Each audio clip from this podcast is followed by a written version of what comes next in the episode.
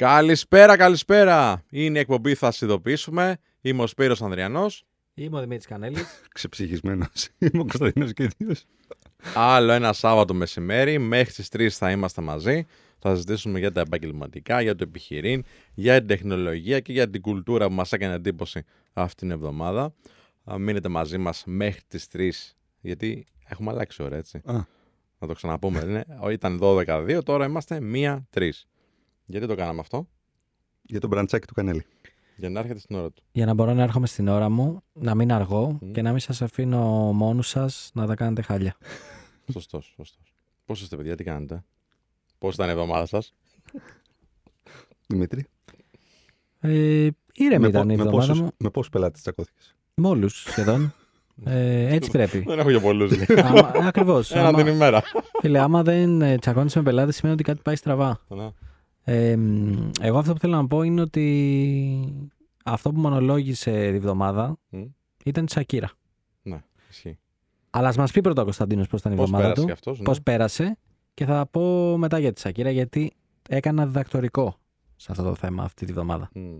Ε, τι να σας πω, παιδιά, δεν, δεν ξέρω αν είναι για καλό ή για κακό, αλλά επικρατεί, συνεχίζει να επικρατεί μια τρέλα, σαν, να έχει, σαν είναι μια απόρρια του, του Δεκεμβρίου. Δεν υπάρχει η ραστόνη του Ιανουαρίου που Ισχύει, λέγαμε ότι ισχύει, Ναι, ισχύει. ρε, εσύ, ναι, όντως. Υπάρχει, υπάρχει γενικότερα τρέλα και υπάρχει και υπερβολικός φόρτος εργασίας και πάρα πολύ υψηλά, υψηλές προσδοκίες από τους, ε, από τους managers προς τους εργαζομένους.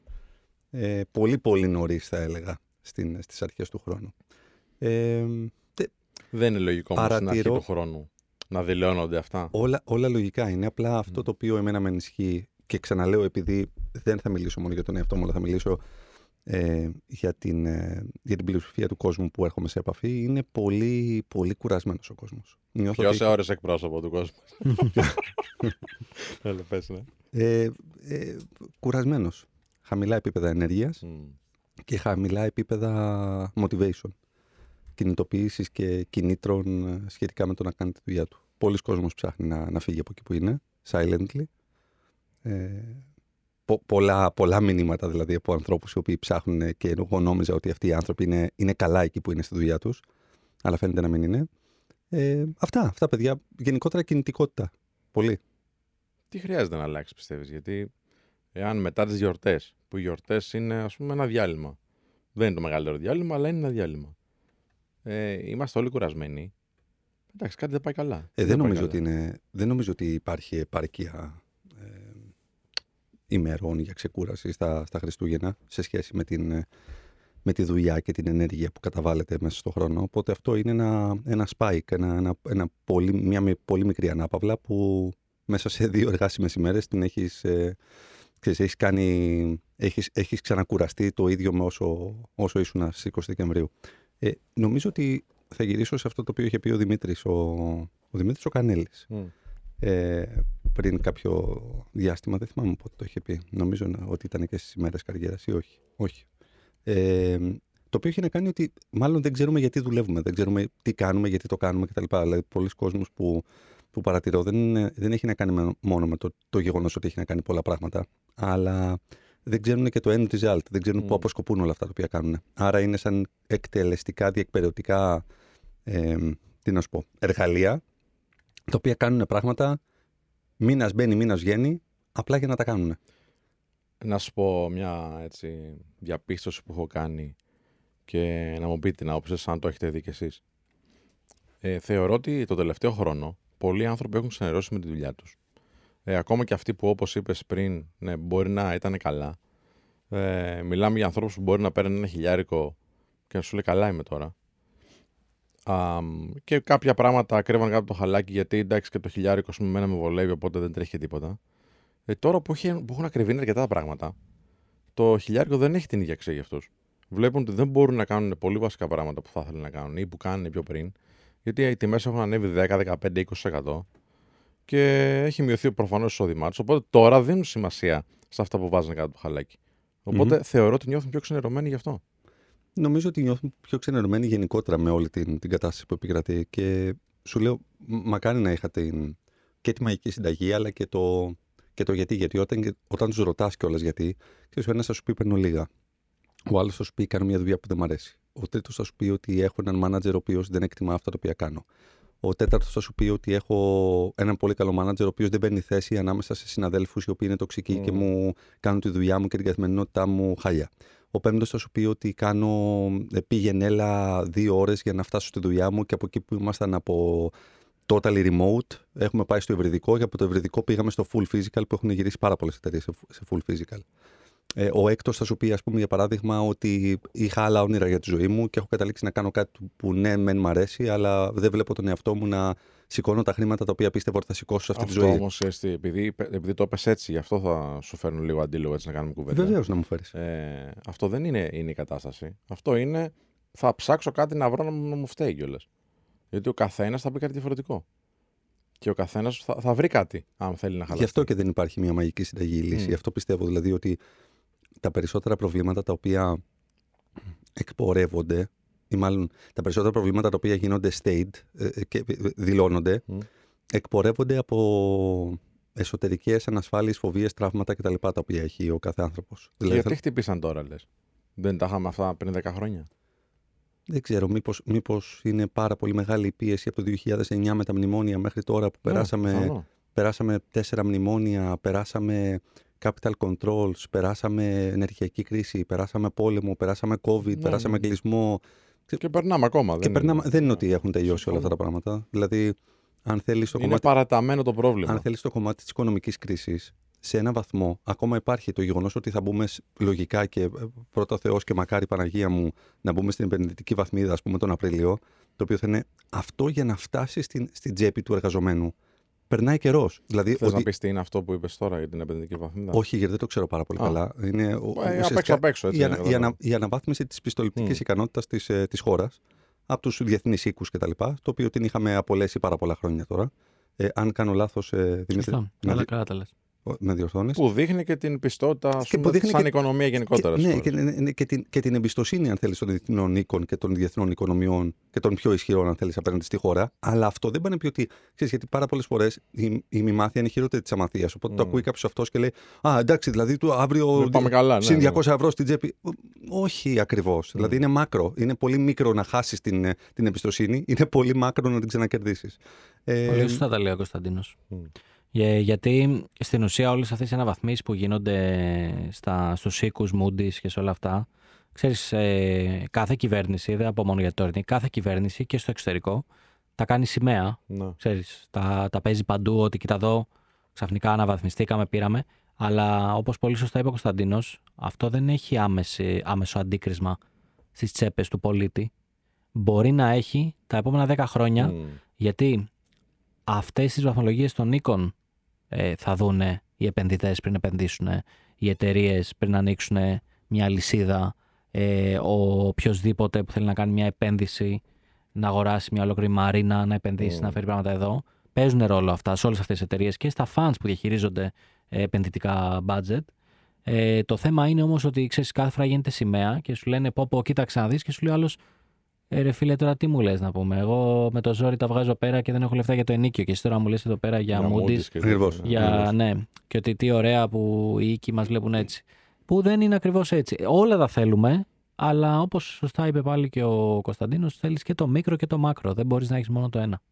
Ναι, είναι ένας δείκτης απλά που δείχνει ότι στο μέλλον μπορεί να είμαστε καλύτερα. Ναι. Αυτό. Να πω βέβαια εδώ, με συγχωρείτε για αυτή τη μικρή παρένθεση που θα κάνω. Παρακαλούμε δηλαδή. Παρακαλούμε. Χαρά μας. Ε, θα πρότεινα στους ακροατε, ακροατές μας και σε εσάς, όποιος δεν έχει δει την ταινία Big Short, Το έχω δει. Ναι. ε, πόσες φορές; Όσες φορές και το Lion King. Ωραία. Καλά πήγε αυτό. Μία δηλαδή. Ε. Ναι. Ωραία. Το έχω δει γύρω στις 25 φορές. Christian Bale, φοβερή ερμηνεία. Όλοι, όλοι, όλοι. Είναι ένας ένας και ένας. πραγματικό χαρακτήρα. έτσι. Είναι ένας και ένας. Στην ουσία η ταινία δείχνει ε, την κρίση, ε, την κατάρρευση μάλλον της Lehman Brothers ε, και όλη αυτή η κρίση που έγινε με τα στεγαστικά στην Αμερική. Μμ. ε, το 9. Ε, μ, τη δείχνει από μέσα και τη δείχνει από τρει-τέσσερι διαφορετικές γωνίες, γιατί έχεις πολλούς χαρακτήρες. Ε, την προτείνω ανεπιφύλακτα. Ο λόγος που την έχω δει 25 φορές είναι γιατί η ταινία είναι και εκπαιδευτική Ναι, για να και έχει καταλάβεις. διάφορα cuts τα οποία σου εξηγεί, ας πούμε, τι είναι ένα ομόλογο, τι είναι ένα στεγαστικό, τι είναι και πώς δουλεύει όλο αυτό το housing market της Αμερικής. Ε, και παραδέχομαι ότι πάρα πολλά πράγματα άρχισα να τα καταλαβαίνω από τη τέταρτη, πέμπτη, δέκατη φορά και μετά. Ξέρεις, πρέπει και το μυαλό να είναι σε μια φάση να, να καταλάβει. Ε, ταινιάρα, όπως επίσης για την ίδια ακριβώς κρίση, εξίσου ταινιάρα είναι το Margin Call. Ε, Όποιος δεν το έχει δει. Επίσης με ε, ηθοποιάρες μέσα, έχει Jeremy Irons μέσα, ε, έχει Kevin Space μέσα, ε, έχει Demi Moore μέσα, ε, που είναι πάλι η κρίση των στεγαστικών πώς τη βίωσε κανονική εταιρεία που ήταν στις αγορές όταν πρακτικά ένας ε, junior analyst συνειδητοποιεί ότι το χρέος που έρχεται θα σκεπάσει την εταιρεία.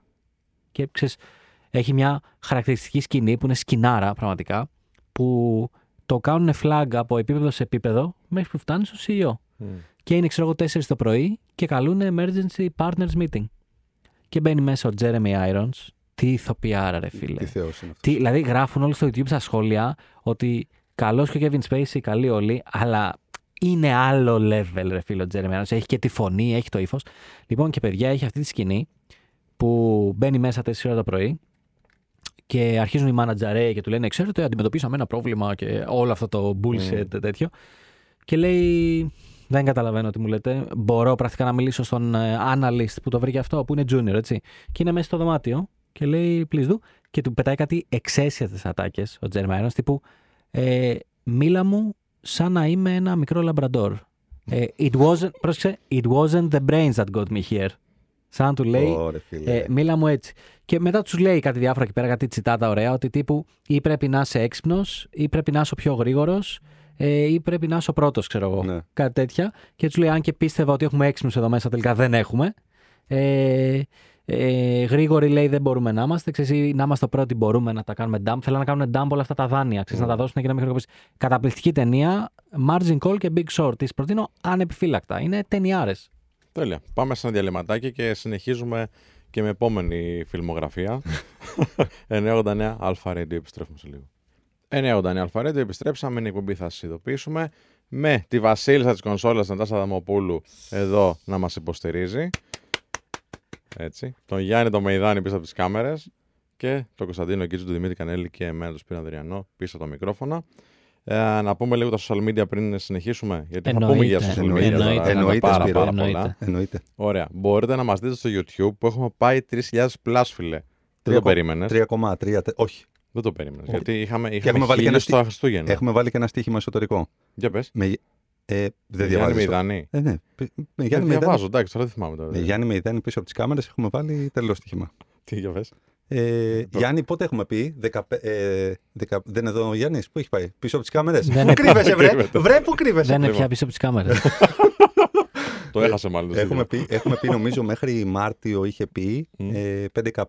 5.000. Α, εύκολα. εύκολα. Αφού είμαστε 3,5. 3,4 πρέπει να Ναι. είμαστε. ναι, ναι. Εντάξει. Δύσκολο στοίχημα βάλατε, παιδιά. Ήταν μεγάλη αύξηση πάντως από τα Χριστούγεννα. Όταν βάλαμε το στοίχημα, ήταν τουλάχιστον πριν από 2-3 εβδομάδες που ήμασταν τύπου ένα- Χίλιους. 1,1. Ναι, ναι, ναι.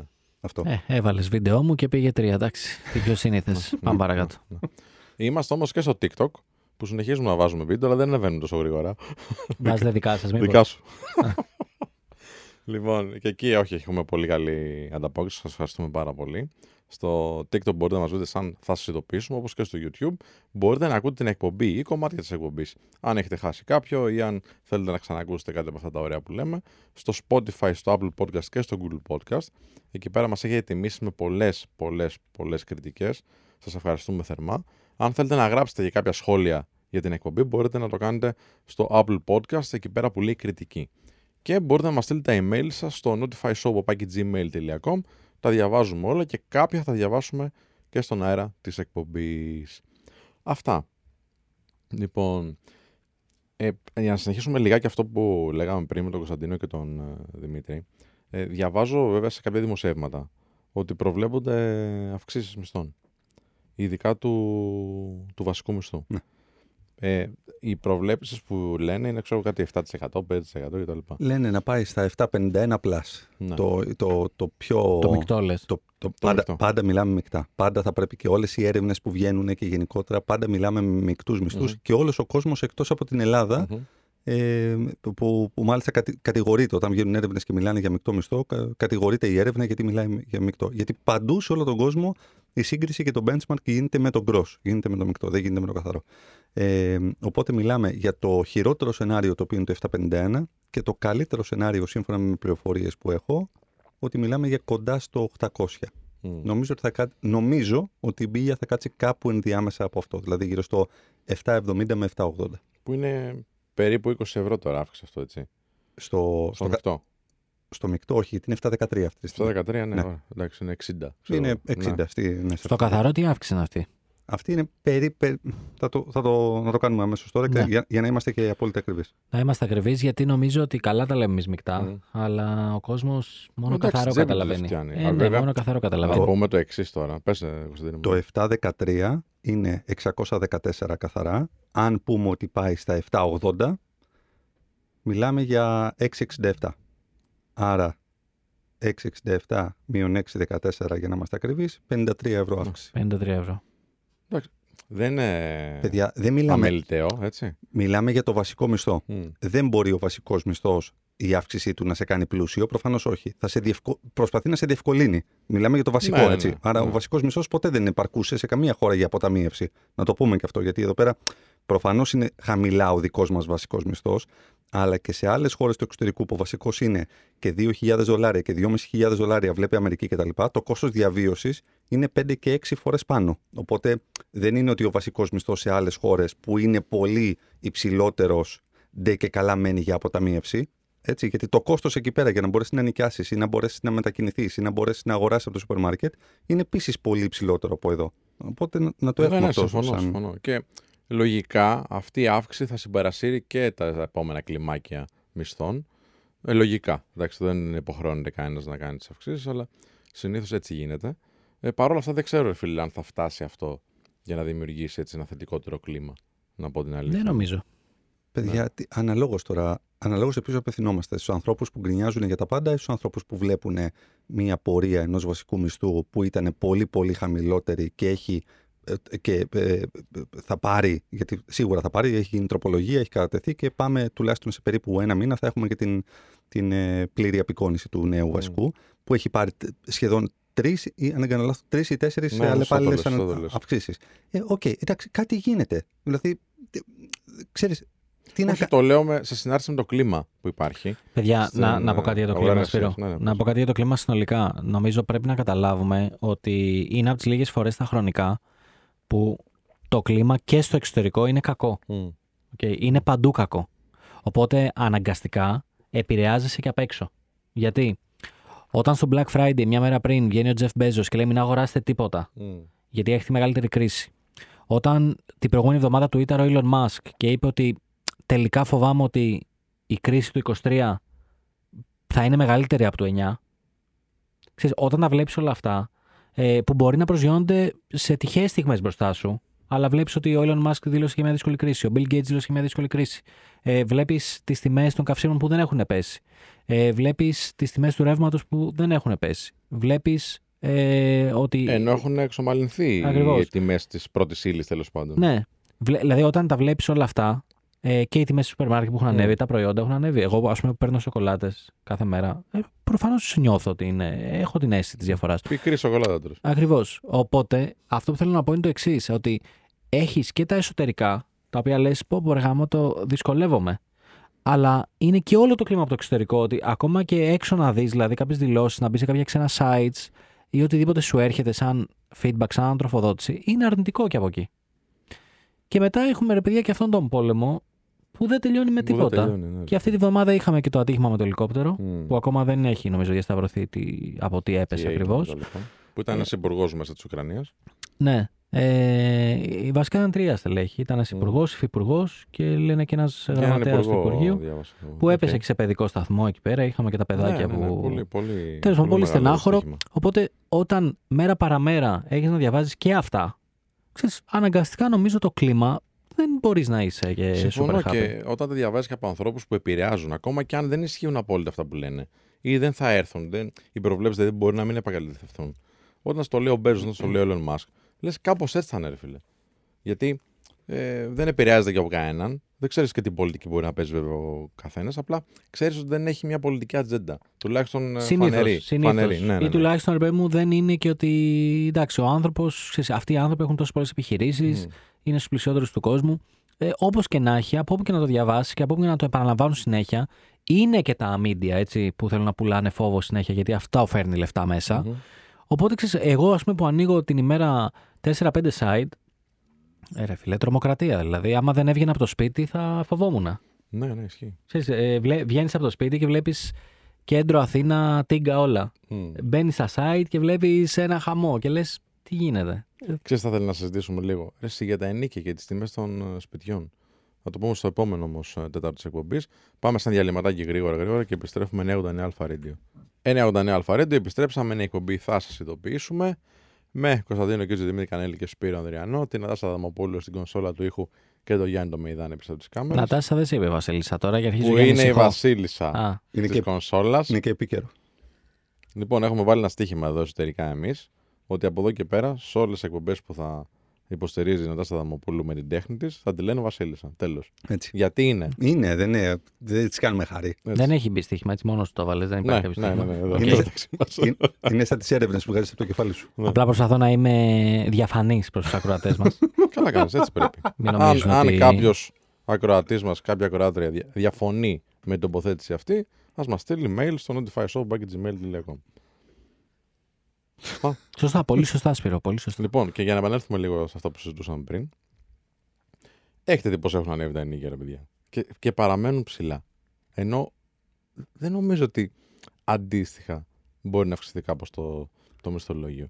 Βγήκε μια έρευνα, έρευνα, δεν ξέρω τι ήταν ακριβώς. Αυτό που μοιραζόμασταν στο, στο Viber, στο, στο WhatsApp. Δεν μιλάω σε Viber, είναι και Ναι, άλλες στο ηλικίες. WhatsApp, ναι. Για τις δικές σας ηλικίες, αλλά οκ. Λοιπόν, α, που έλεγε ότι ο μέσος μισθός είναι 1176, πόσα είναι; Η Εργάνη είναι. Η Εργάνη Το, το. Εργάνη το βγάλε, Ναι. ωραία, μια χαρά. Δηλαδή, Ε, ό,τι το πιο. δημοσίευμα το δάρα, δεν, το δημοσίευμα δεν Όχι, είδα. το- Θέλω να πω, επειδή τα σχόλια που γράφαν από κάτω Μμ. ήταν ήταν προς τη LIFO που έβγαλε ουσιαστικά ναι, το, ναι, το ναι. post αυτό, ότι ε, τι κάνετε και ξανακοιτάξτε αυτά που γράφετε. Μα δεν είναι, ε, είναι η εργάνη που είναι το επίσημο εργαλείο το, οποίο- από το οποίο μπορείς να αντλήσεις όλες αυτές τις πληροφορίες και είναι αυτό το οποίο Ναι. το έβγαλε. Δηλαδή, δεν, ε, είτε μας αρέσει είτε όχι, αυτή είναι η Αυτή αλήθεια. είναι αλήθεια, όντως. το, πώς, το τι μεταφράσεις έχει αυτή η, αυτό το νούμερο, και αν πούμε, ας πούμε, για παράδειγμα, που δεν δίνει ποσοστώσεις, δηλαδή θα μπορούσαμε να πούμε ότι είναι 10.000 εργαζόμενοι ας πούμε, που, παίρνουν, που βγάζουν μισό εκατομμύριο το χρόνο και είναι και κάποια εκατομμύρια άνθρωποι που βγάζουν λιγότερο από Μμ. 1.000 ευρώ. Συμφωνώ να κάτσουμε να το δούμε την ποσόστοση, αλλά ο μέσος μισθός αυτός είναι. Δεν λέει κάποιος ψέματα. Μμμ, Ισχύει. Χαμός στα σχόλια από κάτω. Ναι, πριν πάμε στα σχόλια όμως, να πω το Οκ, εξής, με ότι και, συγχωρείς. και πέρσι ήταν κάπως εκεί, κάπου εκεί ο μισθός. Εκεί ήταν. Ναι, Ναι. μπορεί και ακριβώς. Να, Σχε- να, ξα- σχεδόν, να ξαναπούμε πόσο είναι ο μισθός, ο μέσος μισθός; 1176 δεν ήταν. 1176 ο μεικτός, έτσι. Ο μεικτός. Θα- είπαμε πάντα, μιλάμε. Ναι, σε ευχαριστώ Σπύρο. Είπαμε πάντα μιλάμε για μεικτό νούμερο. Σωστά. Ε, Το οποίο είναι 936 καθαρό. 936 καθαρό, τέλεια. Να πούμε για το χαμό που γίνονταν στα σχόλια λίγο, γιατί μου έκανε τρομερή εντύπωση. Να το πούμε, έλα. Μμμ. Μου έκανε εντύπωση ότι υπήρχαν όλα σχεδόν τα σχόλια που διάβασα, όλα έτσι, λέγανε πού παιδιά, ποιος και σε ποια χώρα. Ποιος παίρνει τόσα πολλά. Ποιος Ναι, παίρνει τόσα ναι, ναι, πολλά. Ε, αποκλείεται, λέτε ψέματα. Που όπως σωστά είπε ο Κωνσταντίνος, μιλάμε για την εργάνη. Δηλαδή, ο- για όποιον είναι εργοδότη, δεν μπορείς να ανοίξεις καρτέλα υπαλλήλου. Άμα δεν κάνεις, δεν πας στην εργάνη να. Να πούμε να- ότι να είναι εργάνη κάνεις- για όποιον δεν γνωρίζει. Ναι. Είναι ένα πληροφοριακό σύστημα του Υπουργείου Εργασίας, στο οποίο δηλώνονται όλοι οι άνθρωποι οι οποίοι είναι εργαζόμενοι και δηλώνεται και ο μισθός τους. Μμ. Οπότε μπορεί εύκολα κάποιος να βγάλει σοβαρά αποτελέσματα, σωστά αποτελέσματα. Συμπεράσματα. Ε, και όταν βγαίνει, ας πούμε, η εργάνη και λέει κάτι τέτοιο, προφανώς δεν μπορείς να το αμφισβητήσεις. Ναι, γράφανε από κάτω ότι λέτε ψέματα, ότι από ποιον είναι αυτή η έρευνα, έγραψε Ναι, ένας. ναι, ναι, ναι, Ότι ναι. είναι καθοδηγούμενη. Δεν Ε, διαβα- Ο κόσμος δεν διαβάζει. Δεν διαβάζει, όχι, όχι. Διαβάζουν την επικεφαλίδα Τίποτα. μου, ρε. Την επικεφαλίδα και αυτά που έχει γράψει ο He Publisher από πάνω, ξέρεις. Ε, και μου έκανε τρομερή εντύπωση όλα αυτά τα σχόλια που δεν, ξέρεις, θέλουν την αντίδραση ότι δεν, δεν παραδέχονται ότι αυτό είναι. Δηλαδή, μπες μέσα και διάβαζε ότι μιλάμε για το επίσημο σύστημα της χώρας, ότι όλοι οι εργοδότες από αυτόν που έχει καφετέρια μέχρι αυτόν που έχει πολυεθνική, σε αυτό το σύστημα μπαίνουν για να κάνουν τη μισθοδοσία και παρόλα αυτά δεν το δεχόντουσαν. Δεν το δεχόντουσαν. Είναι, μιλάμε για αρνητές πραγματικότητας στην Ναι. ουσία, έτσι. Μην γελάς, είναι σοβαρό, φίλε. Είναι σοβαρό. Απλά ξέρεις τι σκέφτομαι. Ε, πόσα, πόσους αντίλογους ε, έχουν φέρει στα σχόλια. Ένας αντίλογος βέβαια ήταν, ε, κάποιοι, ήταν- κάποιοι ήταν σοβαροί. Έτσι. Με ποια έννοια είναι σοβαροί. Ναι, δέχομαι ότι δεν έχω μπει να διαβάσω το άρθρο, όπως κάνουν πάρα πολλοί, το κάνουμε και εμείς. Εσύ. Α, ναι, το κάνουμε και εμείς, δε φίλε. Τώρα, εντάξει, πόσες φορές έχεις ενημερωθεί μόνο από κεφαλίδες; Καμία. Έλα τώρα, εντάξει. Τέλος πάντων. Λοιπόν, και σου λέει, μήπως διαβάζανε γρήγορα και δεν κατάλαβαν ότι πρόκειται για τον μέσο μισθό, αλλά μιλάμε για τον βασικό; Στα σχόλια το είδα αυτό. Το δέχομαι. Μμ. Το δέχομαι. Μακάρι να έγινε αυτό, γιατί μου έκαναν, σου λέω, εμένα μου έκανε τρομερή εντύπωση η αντίδραση και γι' αυτό σας έστειλα και Μμ. στο group chat που σας έγραψα να δείτε τα σχόλια. Γιατί θεωρώ ότι ένα βασικό πρόβλημα ε, είναι ότι ο κόσμος αρνείται να παραδεχτεί την οικονομική του κατάσταση. Ναι. Ας πούμε εγώ ε, δεν είχα ποτέ θέμα στη ζωή μου να πω το δεν έχω λεφτά. Όταν ξεκίναγα και τα λοιπά ή ακόμα και τώρα μπορώ να κάνω τη διάκριση για ποιο κομμάτι της ζωής μου έχω το budget, για ποιο μπορώ να κάνω πολυτέλειες και για ποιο όχι και είμαι ok με αυτό. Ξέρω ότι δεν έχω γεννηθεί από τον Warren Buffett. Μμ. Ξέρεις, Είμαι οκ. Παρατηρώ όμως ότι ο κόσμος δεν μπορεί να κάνει αυτή τη διάκριση και τον ενοχλεί κιόλας να παραδεχτεί ότι, ξέρεις, να, να πεις στην ουσία ότι εγώ παίρνω κάτω από αυτό το μισθό, αλλά θα επιμείνει ότι όχι, δεν ε, είμαι πλούσιος. Ναι. Το λες με την έννοια ότι αν του λες ότι ο πύχης είναι εδώ και εσύ είσαι κάτω από αυτό, Αρνείται ότι είναι Αρνείται και ο ότι πύχης. είναι και ο ναι, πύχης. Ναι, ναι, ναι, ναι, ναι. ναι. πω ωραίο. Στο λέω γιατί κάποια στιγμή ήμασταν σε μια μεγάλη παρέα και μου λέγανε σιγάρες ή λες και πώς μου το είπανε ε, λες και έχουμε πολλούς εκατομμυρίουχους στην Ελλάδα Μμ. και τους λέω ξέρετε πόσους έχουμε το 10% του πληθυσμού του λέω για κάντε τις, τους υπολογισμούς και δεν με πιστεύανε του λέω είναι από έρευνα όχι δεν με πιστεύανε γιατί θεωρούν ότι ε, αφού εμείς είμαστε εδώ πέρα δεν υπάρχει άλλος πιο πάνω υπάρχουν μόνο αυτοί που ξέρουμε και βλέπουμε στη τηλεόραση όχι εφοπλιστής, όχι επιχειρηματίας που έχει κάποια πράγματα, Μμ. και ότι όλοι αυτοί συνολικά είναι 20-30 άτομα είναι, δεν Και- είναι παραπάνω. Και οι παραπάνω είναι οι βεσματούχοι. Δεν είναι αυτοί που το αξίζουν. Ε. Ναι, ναι. Ακριβώς. Τα Λοιπόν, βρήκαν έτοιμα. Και Άρα υπάρχει, προσπαθείς να χαμηλώσεις το benchmark. ναι, Ναι, ναι. υπάρχει μια τρομερή σκιά. Ξέρεις, γιατί υπάρχουν πάρα πολλοί επιχειρηματίες που κάνουν και δουλειές με εξωτερικό και σε άλλες αγορές και απλά έχουν έδρα Ελλάδα. Που δεν επιδιώκουν τη δημοσιότητα. Ναι, ναι, ναι, δεν τους ξέρει δεν κανένας. θέλουν να φαίνεται, Ναι. δεν τους ξέρει κανένας. Δεν χρειάζονται κιόλας. Ε, και, δε, δε- και έτσι θα παραμείνει κιόλας. Λοιπόν, όλοι αυτοί για, για τον κόσμο δεν υπάρχουν και σου λέω ότι δεν υπάρχει αυτός. Είναι οι top, top, top ε, πολιτικοί Mm. και αυτοί που βλέπω στα κανάλια και μετά είμαι εγώ. Αυτό είναι στο μυαλό Ναι, του. ναι, ναι. Και γιατί το Αυτή λέω είναι η αυτό; μεσαία τάξη που λέγαμε και το, και Ακριβώς. το προηγούμενο Σαββατοκύριακο. Γιατί ναι. το λέω αυτό, Γιατί αυτό αποδεικνύεται από τα σχόλια που κάνανε από κάτω. Όταν ε, δεν παραδεχόντουσαν ότι από τα επίσημα νούμερα είναι αυτός ο μέσος μισθός. Το οποίο εμένα ας πούμε, με σόκαρε όχι το ε, να βρω μια εταιρεία να μου το δώσει, Μμ. αλλά ότι λέτε ψέματα. Δεν υπάρχει στη χώρα. Ναι, ναι, ναι. Είναι τρελό. Εντάξει, κοίταξε. Απλά ξέρεις, μπορεί να βγαίνει και μια αντίδραση στα σχόλια. Καθώς. Ε, εντάξει, στο Facebook και οπουδήποτε άλλο σχολιάζει. Είναι και μια μέθοδος ψυχοθεραπείας, ρε παιδί μου. Κάτι να, να βγάλεις λίγο τα νεύρα σου, Πάντα, να πάντα. εκφραστείς. Ε, μα ναι. Ναι. και σου λέει, Εμένα δεν μου έχουν κάνει πρόταση για 1100 ή 1176 ποτέ. Οπότε μάλλον δεν είναι τόσο. Έντονο το φαινόμενο. Μήπως έχεις κάνει κάτι λάθος, ας πούμε, για παράδειγμα, εσύ και δεν σου έχουν Μμ. κάνει ποτέ τέτοια πρόταση. Αλλά πού, πού να δώσεις τώρα, ευθ- να πάρει ευθύνη τώρα ο, α- ο ιδιώτης, ένας άνθρωπος, ας πούμε, αυτό, να πάρει την ευθύνη και να πει, ας πούμε, ότι ναι, ίσως να φταίω κι εγώ, ας πούμε, που δεν μου έχουν κάνει τέτοια πρόταση. Ψι- Δηλαδή, καταλήγεις να είσαι εμ, ο κακός της υπόθεσης. Ναι, άμα τα πεις αυτά για την ατομική ευθύνη. Ε, τα φυσικά. έχουμε πει. Αφού δεν, Τα δεν βλέ- συζητάμε εδώ. Ναι. ναι, Πας και λες, ας πούμε, φύγε από τον τοξικό εργοδότη, σου στείλουν άγαλμα. Πας και λες, κάνε ένα personal SWOT analysis και δες ποιος είσαι, ας πούμε, κτλ. Σε λιθοβολούν. Το, Εντάξει, α- το άγαλμα το είπε για μένα. Φυσικά. Εντάξει, μη ζηλεύεις. Όχι, δεν ζηλεύω γιατί δεν είσαι και πρωτοπόη, οπότε δεν χρησιμοποιώ πολύ μάρμαρο. Μη ζηλεύεις, γιατί έτσι κι αλλιώς στα επόμενα δύο TikTok που είπα κάτι αντίθετο με φάγανε. Οπότε δεν υπάρχει Όχι, λόγος να εντάξει. ζηλεύεις.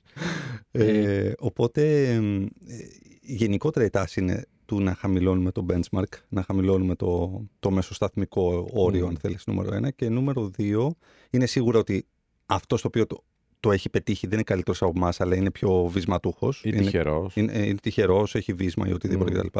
Βγαίνουν κάτι πολύ ωραία. Ε, πώς το λένε, ε, σποτάκια τα οποία λένε Α, κρίμα, δεν έχεις βίσμα, ξέχωσα ότι δεν έχεις βίσμα κτλ. Δηλαδή, ε, Ε, Φοβερό. κρίμα, κρίμα. κρίμα. Α, ξέρω για Πο- ποια πο- λες. Πολύ, πολύ χαμηλό το επίπεδο. Πάρα πολύ χαμηλό το επίπεδο. Από τον αρχηγό της αξιωματικής αντιπολίτευσης. Πολύ σωστά. Πολύ, σωστά. Πολύ, πολύ χαμηλό το επίπεδο. Και, το- και το λέω και από θέση ευθύνης, έχοντας ένα πρόγραμμα ε, κάτω από τις φτερούγες μου, θα λέγει κανείς, ε, που έχουμε τόσα παιδιά τα οποία ούτε βίσμα έχουν, ούτε τίποτα. Έχουν περάσει από μια διαδικασία απόλυτα διαφανή, ε, απόλυτα χαρτογραφημένη και έχουν βρει τη δουλειά τους με πολύ καλό μισθό, με πολύ καλές συνθήκες. Και δεν μιλάμε για 10 και 20 παιδιά, μιλάμε για 3.000 παιδιά σε περίπου 2.000 εταιρείες όλη την Ελλάδα. Άρα γίνεται. Τώρα θέλουμε, πού θέλουμε να εστιάζουμε κάθε φορά και για ποιο λόγο. Εντάξει, και η συγκεκριμένη καμπάνια απευθύνεται σε συγκεκριμένο κοινό. Τε- Το κοινό που είναι απογοητευμένο από αυτά τα πράγματα, ρε φίλε. Ναι. Οπότε θα, το, θα το ρίξεις κάπου εκεί. Δεν θα βγαίνει τώρα να πει Α, φταίει εσύ.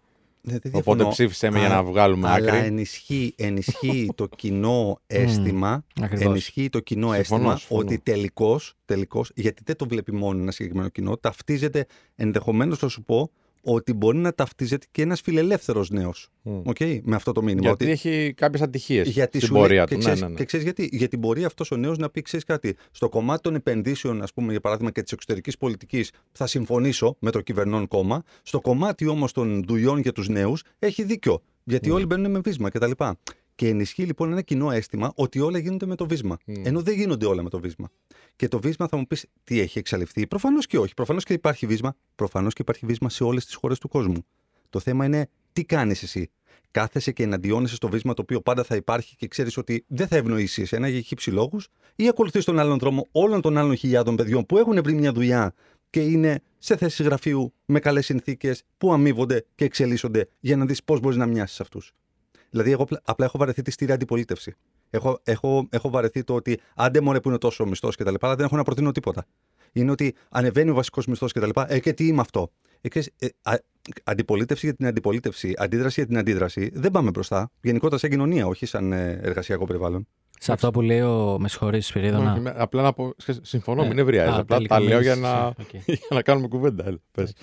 Ε, απλά ήθελα να πω ότι έχει δίκιο σε αυτό που λέει ο Κωνσταντίνος, γιατί κάτω από τα σχόλια του άρθρου που λέμε γινόταν πάρα πολύ σύγκριση με χώρες όπως η Ελβετία. Μμ. Και στην ουσία ο κόσμος τι έγραφε, ότι γιατί εκεί πέρα έχουν τρία χιλιάρικα, ας πούμε, ε, χαμηλό μισθό, μη, μικρό Βασικό. μισθό, βασικό μισθό, οτιδήποτε, αλλά στο μυαλό τους δεν ήταν η αγορά της Ελβετίας, δεν ήταν το, Το βιωτικό το, επίπεδο. το GDP της Ελβετίας. Κατάλαβες, παιδί μου, Ναι. δεν, δεν ήταν τα, τα μέτρη της Ελβετίας. Ό,τι ήταν μας απλά συμφέρει. Ότι, Παίρνει- ακριβώς. ό,τι μας Ήταν συμφέρει. απλά ότι πάρε μου το βασικό μισθό που θέλω, Έτσι. αυτόν τα τρία χιλιάρικα, και φέρ τον μου εδώ. Έτσι. Δεν, είναι, δεν γίνεται κάποια προσαρμογή σε αυτό. δηλαδή, δεν, ε, και στο λέω γιατί έχω πάρα πολλούς φίλους που πήγαν Ελβετία και μου λένε ότι μόνο το ενίκιο εδώ πέρα είναι 6K, 7K. Ένα μπουκαλάκι, Ναι, ένα ναι. μπουκαλάκι νερό, ξέρω εγώ, 6 ευρώ. Που... Ναι, ναι. Ναι, οπότε ξέρεις, σου λέει ο άλλος ότι εγώ μένω σε αυτά που θέλω. Θέλω το μπουκαλάκι Μμ. με το νερό να είναι 50 Μμ. λεπτά, να Μμ. έχω το πιο φθηνό. Και θέλω η ΕΙΔΑΠ, γιατί θυμάμαι εγώ όταν ήμουν Μμ. στο Παρίσι πλήρωνα πιο ακριβά το νερό από ό,τι το πληρώνουμε στην Ελλάδα. Ε, θέλω η ΕΙΔΑΠ να είναι, ξέρεις, έτσι φθηνή που είναι, αλλά το βασικό θέλω να μου το κάνεις 3 χιλιάρικα. Ε, εντάξει. Ε, Δικαιωματικός κόσμος. Λοιπόν, και με αυτό πάμε σε ένα διαλυματάκι και επιστρέφουμε για να κλείσουμε την πρώτη ώρα. 989 Αλφα Radio. 989 Αλφαρέντιο, επιστρέψαμε, είναι η εκπομπή, θα σας ειδοποιήσουμε και οδεύουμε προς το τέλος της πρώτης ώρας της εκπομπής. Με Κωνσταντίνο και τον Δημήτρη Κανέλη και Σπύρο Ανδριανό πίσω από τα μικρόφωνα. Την Βασίλισσα της κονσόλας, Νατάσα Δαμοπούλου στην κονσόλα του ήχου και τον Γιάννη το Μηδάνη πίσω από τις κάμερες. Και συζητάμε λίγο εδώ για το κομμάτι του πώς βλέπει ο κόσμος ε, κάποιες έρευνες που βγαίνουν ή κάποια άρθρα τα οποία σου λένε μια πραγματικότητα. Η πραγματικότητα μπορεί να είναι α, πώς είναι το μισθολογικό καθεστώς στη χώρα μας και αρνούμαστε να δούμε την πραγματικότητα. Ότι κοίταξε να δεις, υπάρχουν μισθοί των 5.000 ευρώ, υπάρχουν και μισθοί των 650 ευρώ. Οπότε πρέπει να δεις και εσύ που θες να πας σε, αυτούς τις- σε αυτές τις κλίμακες. Και όχι να πεις. Και διόρθωσα με αν το έχω καταλάβει λάθος, παιδιά, έτσι, την τοποθέτησή σας. Και όχι να πεις Α, δεν υπάρχουν αυτοί οι μισθοί. Εμείς είμαστε εδώ πέρα, άρα αυτό είναι, δεν υπάρχει τίποτα άλλο. Σωστά. Ε, Πηγαίνοντας σε ένα επόμενο θέμα, μπορούμε να μιλήσουμε επιτέλους για κάτι σοβαρό; Να αλλάξουμε κλιμά. Μπορώ να σας πω για τη Σακύρα. Εγώ λέω να το πούμε στη δεύτερη ώρα.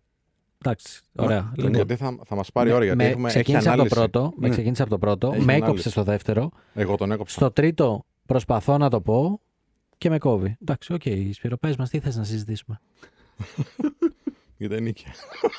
Για τα ενοίκια, ωραία, ναι. Πόσος είναι το Εντάξει. ενοίκιο στο σπίτι Πρωτότυπο στα Κύρα; θέμα, δεν το έχω ξαναδεί πουθενά. Και πολύ ενδιαφέρον. Ναι. Πολύ ενδιαφέρον θέμα. Δεν το έχω ξαναδεί πουθενά, Σπύρο. Κανείς δεν το έχει συζητήσει αυτό. Κανένα media, κανένα ραδιόφωνο, καμία τηλεόραση. Δεν έχει γίνει καμία έρευνα γι' αυτό. Δεν παίζει καμία sponsor διαφήμιση στο TikTok επαναλημμένα από ένα συγκεκριμένο οργανισμό. Αλλά πες μου, ναι. Μπορείς. πες μου. Γιατί ανεβαίνουν οι τιμές; Γιατί να μην ανέβουν αφού υπάρχει προσφορά και ζήτηση, ρε φίλε. Έτσι είναι όλα. Supply and demand. Είναι τόσοι πολλοί που θέλουν σπίτι και τόσα λίγα σπίτια επιτέλους. Είναι τόσοι πολλοί που θέλουν να κάνουν Airbnb. Για να σου απαντήσω. Και είναι και τόσα λίγα τα σπίτια τα οποία μπορείς να διαβιώσεις και να μπεις μέσα. Γιατί δε- μην, μιλα- μην πάρουμε το σύνολο των σπιτιών. Mm. Υπάρχουν πάρα πολλά σπίτια τα οποία δεν είναι για να μπεις μέσα. Και δεν μιλάω από άποψη αισθητικής τώρα. Σπίτια του 50, του 60, του 70 με, που σου λέει φούλα ανακαινισμένα Και είναι χαλιά. και ναι. απλά έχει βάλει διαφορετική, διαφορετική ντουζιέρα ή ξέρω εγώ μια μπαταρία στο. Δεν, δεν είναι για να μπεις μέσα. Και αυτά φυσικά είναι πάρα πολύ ψηλά, έτσι. Α, Οπότε και αυτά. Άρα ο κόσμος αποστρέφεται σε αυτά τα σπίτια, πάει σε αυτά τα οποία είναι λίγο καλύτερα. Αυτά τα λίγο καλύτερα και λίγο πιο ανακαιρισμένα και λίγο πιο καινούριο είναι πάρα πάρα πολύ λίγα και αυτοί οι ιδιοκτήτες πατάνε στο γεγονός ότι υπάρχει shortage, υπάρχει έλλειψη σε αυτά τα σπίτια. Οπότε θα σε πατήσω στο λαιμό και θα, Μμ. θα σηκώσω την τιμή. Και ο- θα, θα γίνει bidding. Δηλαδή, εγώ στο σπίτι που μένω αυτή τη στιγμή, ε, είχε γίνει, με ενημέρωσε δηλαδή η, Μμ. η μεσήτρια ότι η φάση ήταν bidding. Ναι, δηλαδή και εμένα, είχε 20 άτομα. είχε ξεκινήσει μια τιμή και ο ένας μπίνταρε στην τιμή του άλλου. Τους διέλυσες, φίλε. Είσαι πολύ καλός διαπραγματεύσει. Φίλε, για κάποιο λόγο, εγώ, το, εγώ είχα την. Και Εγώ, Τζιουφάκης. εγώ, εγώ, όχι. ρε. Εγώ, εγώ είχα τη, από, από τους 12 που υπήρχαν, είχα, είχα την χαμηλότερη, το χαμηλότερο bid, αλλά για κάποιο λόγο το πήρα. Καράφλα τα κάνει όλα. Ε, Ε, να σου πω ότι κάποια σπι- στιγμή είχε φτιαχτεί μια πολύ ωραία πολυκατοικία κοντά στο σπίτι μου και μ, έλεγα πω πω τι ωραία διαμερίσματα είναι αυτά και έτσι από περιέργεια πήγαμε και ρωτήσαμε και ήταν ένας άνθρωπος εκεί πέρα ε, διαχειριστής ε, ή οτιδήποτε Και- Υπεύθυνος εκεί του κτηρίου. ναι, πες το πώς θες, Σπυρίδωνα. ε, και τέλος πάντων το, το ρωτάμε τι παίζει εδώ πέρα με ενίκια και τα λοιπά. Και μας λέει, ξέρω εγώ, το ενίκιο ε, είναι από 900 ευρώ μέχρι 1200 για τα καλά διαμερίσματα. Και λέει, επειδή έχουμε ήδη προσφορές, ε, να ξέρετε ότι οι πρώτες προσφορές που έχουμε ε, μας τα έχουν δώσει μπροστά για ένα έτος. Τι λες, ρε. ναι, ναι, ναι. Για να τα πάρουν. Τρομερό. Δηλαδή προσπαθεί ο καθένας για να διεκδικήσει να δει τι μπορεί να δώσει. Και ήταν ένας που είχε δώσει ένα ολόκληρο έτος μπροστά. Ένα ολόκληρο έτος. Φίλε, ξέρεις γιατί θέλω να συζητήσουμε αυτό το θέμα. Γιατί έχω, βρει, έχω δει μια τάση ε, που υπήρχε στο εξωτερικό, αλλά στην Ελλάδα τώρα νομίζω την παρατηρώ. Ε, που ψάχνουν πολύ για συγκάτοικο.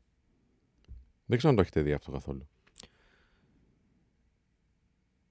Γενικά στο, στην Αγγλία, ας πούμε, παίζει πάρα πολύ. Στην Αγγλία Συγκατοίκηση. παίζει πάρα πολύ. Και όχι ένα και δύο, ξέρω εγώ, να είναι τέσσερα-πέντε άτομα μέσα σε ένα σπίτι. Όσο δωμάτια έχει, τόσα, Ναι. τόσοι ένοικοι. ναι, δεν νομίζω ότι παίζει στην Ελλάδα. Θα σε Έχει αρχίσει, απογοητεύσω. βλέπω πολλές αγγελίες στο Μμμ. marketplace Μμ. που ψάχνουν οι άνθρωποι. Α, πολλοί φοιτητές βάζουν, ας πούμε, πάω έξω από το ΤΕΙ Αθηνών, το πλέον α, τη Δυτικής Αττικής Πανεπιστήμιο και έχουν αγγελίες τέτοιες. Που δεν τα βλέπεις αυτά παλιά. Δεν λέω ότι είναι για όλους, γιατί είναι και η κουλτούρα του Έλληνα κάπως. Ωραία, θα σου πω την άποψή μου. Ναι, Μπορεί ναι, να κάνω γι' αυτό- λάθος γι' αυτό πάντα. το- έτσι. γι' αυτό το Συμβαίνει συζητάμε. σπάνια, αλλά Προφανώς. συμβαίνει. Η άποψή μου είναι η εξής. Θεωρώ ότι με φοιτητές πάντα συνέβαινε. Μμ. Ε, απλά μπορεί τώρα να έχεις πιο higher visibility για κάποιο λόγο. Και στο λέω γιατί είχα πάρα πολλούς φοιτητές που συγκατοικούσαν, ε, γι' αυτό το λέω.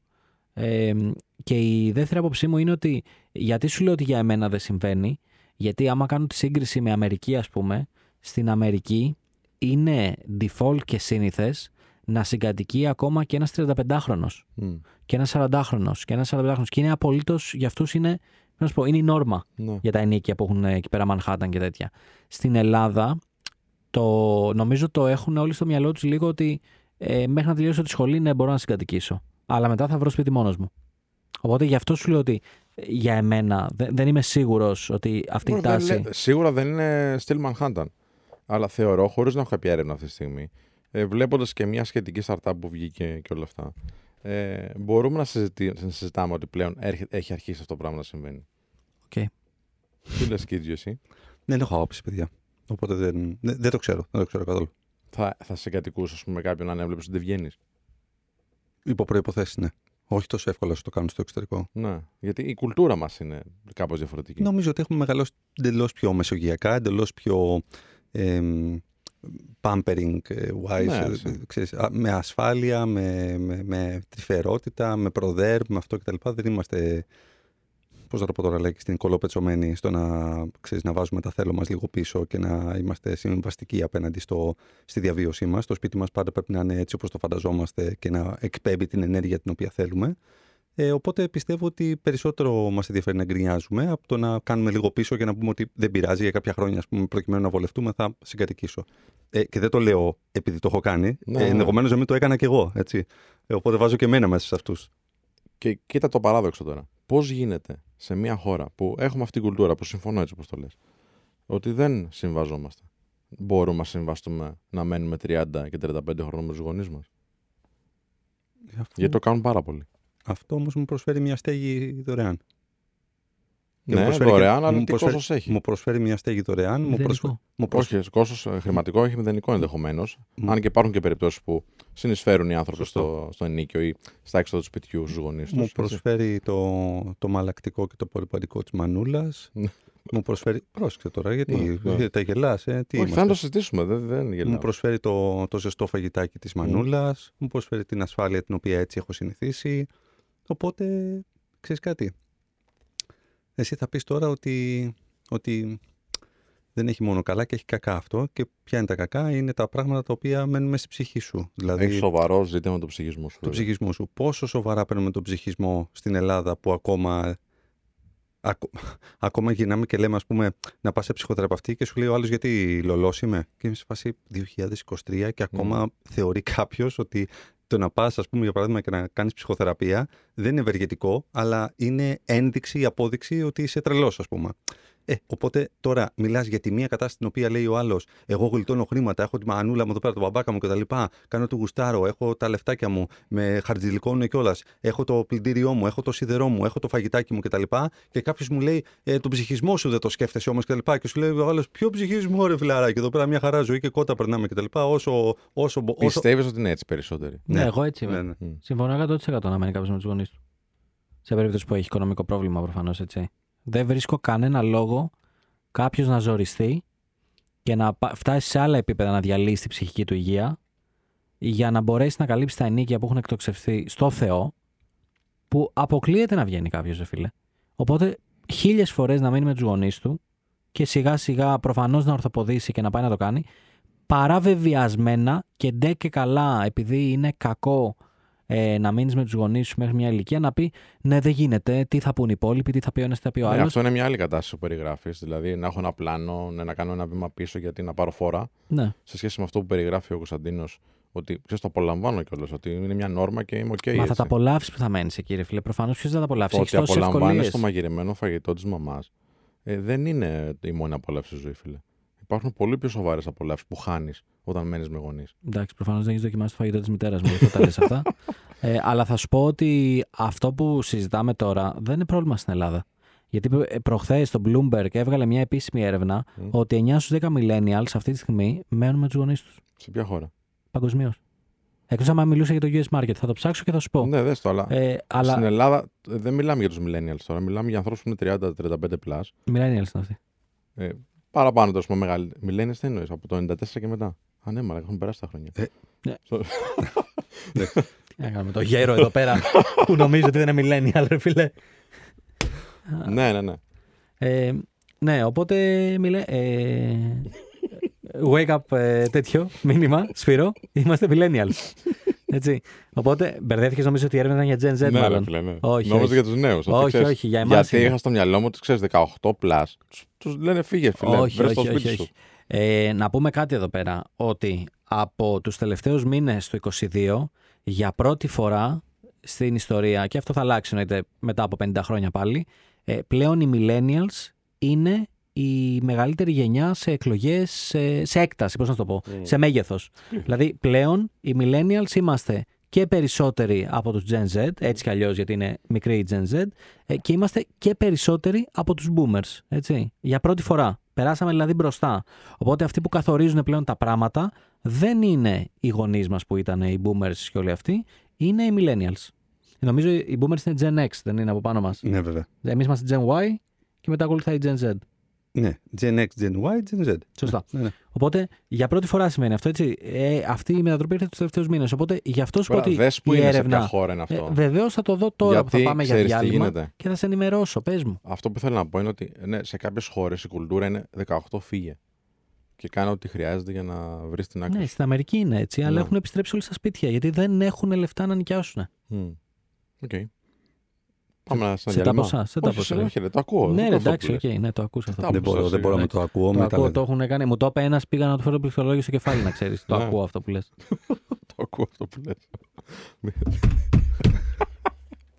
Πάμε σε ένα διάλειμμα. 989 Αλφα Radio, επιστρέφουμε σε λίγο. 989 Αλφα Radio, επιστρέψαμε για τη δεύτερη ώρα της εκπομπής. Θα σας ειδοποιήσουμε με Κωνσταντίνο και Δημήτρη Κανέλη και Σπύρο Ανδριανό τη βασίλισσα της κονσόλας πια Την Την Ατάσα Ατάσα Δαμοπούλου, Δαμοπούλου και το Γιάννη το Μεϊδάνη πίσω από τις κάμερες. που είναι και φανταστική DJ, έτσι. Δηλαδή δεν είναι μόνο η χολήτρια τώρα στο Καλά, μάθημα. είναι πολύ τάλαντη, δεν είναι απλά εδώ βασίλισσα κονσόλας. Ε, ε, για να παίζει εκεί. Και μου έχει πει καλά λόγια ο Τζέισον. Άσε τώρα, δεν μ' άκουσες. Σε μένα, εμένα βρήκες τώρα. Ποιος είναι Λοιπόν, ο Jason. Τι σε νοιάζει εσένα; Καλά, δεν Εν, ξέρω. ένας, ένας εκπληκτικός DJ. Τον γνωρίζω πάρα πολλά χρόνια. Jason. Ωραία, Ο ωραία. Ιάσονας. Μμμ. Εντάξει. Άντε, πες για τη Σακύρα τώρα. Α, Μας έπριξες. οκ. Μας έπριξες. Οκ, Σπύρο. Εντάξει, είπες όλες τις βλακείες στην πρώτη ώρα και άφησες τα σημαντικά για τη δεύτερη ώρα να Ω. πω. Πάμε, πάμε, να Αλλά- αλλάξουμε λίγο κλίμα. Έλα. Λοιπόν, δεν ξέρω αν ε, ανοίξατε, είστε και γέροι εσείς, δεν ξέρω αν ανοίξατε τα TikTok σας αυτή τη βδομάδα. Αλλά το θέμα που μονοπόλησε το TikTok και κυρίως το YouTube και τα υπόλοιπα social media ήταν το τραγούδι που κυκλοφόρησε η αγαπημένη μας Σακύρα. Μμ. Σπύρο το Γιατί είδες, είναι αγαπημένη καταλαβαίνω; μας; Το είδα, το είδα. Δεν, είδα, δεν άκουσα το τραγούδι, Γιατί, είδα το την γιατί όλη είναι φάση. αγαπημένη μας, Ναι. γιατί οι γοφοί της δεν λένε ψέματα. λεπτά. Ας ξεκινήσουμε από τα βασικά πράγματα. Άμα και αυτό δεν σε πείθει, δεν ξέρω τι άλλο μπορεί να σε πείσει σε αυτή τη ζωή.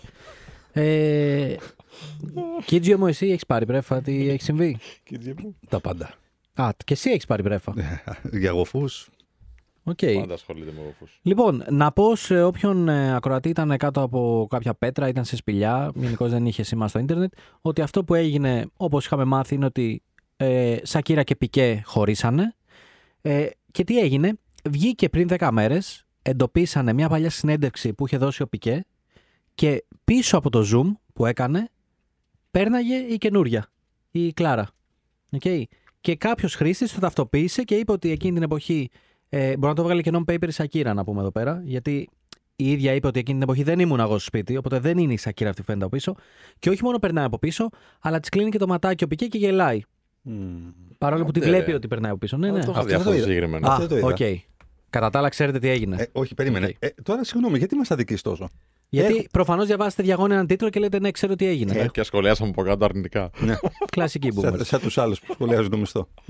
Ναι. Οπότε έγινε αυτό. Αυτό έδωσε φωτιά πάλι στο όλο θέμα και μερικές μέρες μετά σκάει τραγούδι από τη Σακύρα, το οποίο είναι session το τραγούδι μαζί με έναν άλλον καλλιτέχνη. Τι είναι, τι είναι; Είναι session, είναι studio session. Τι σημαίνει studio session?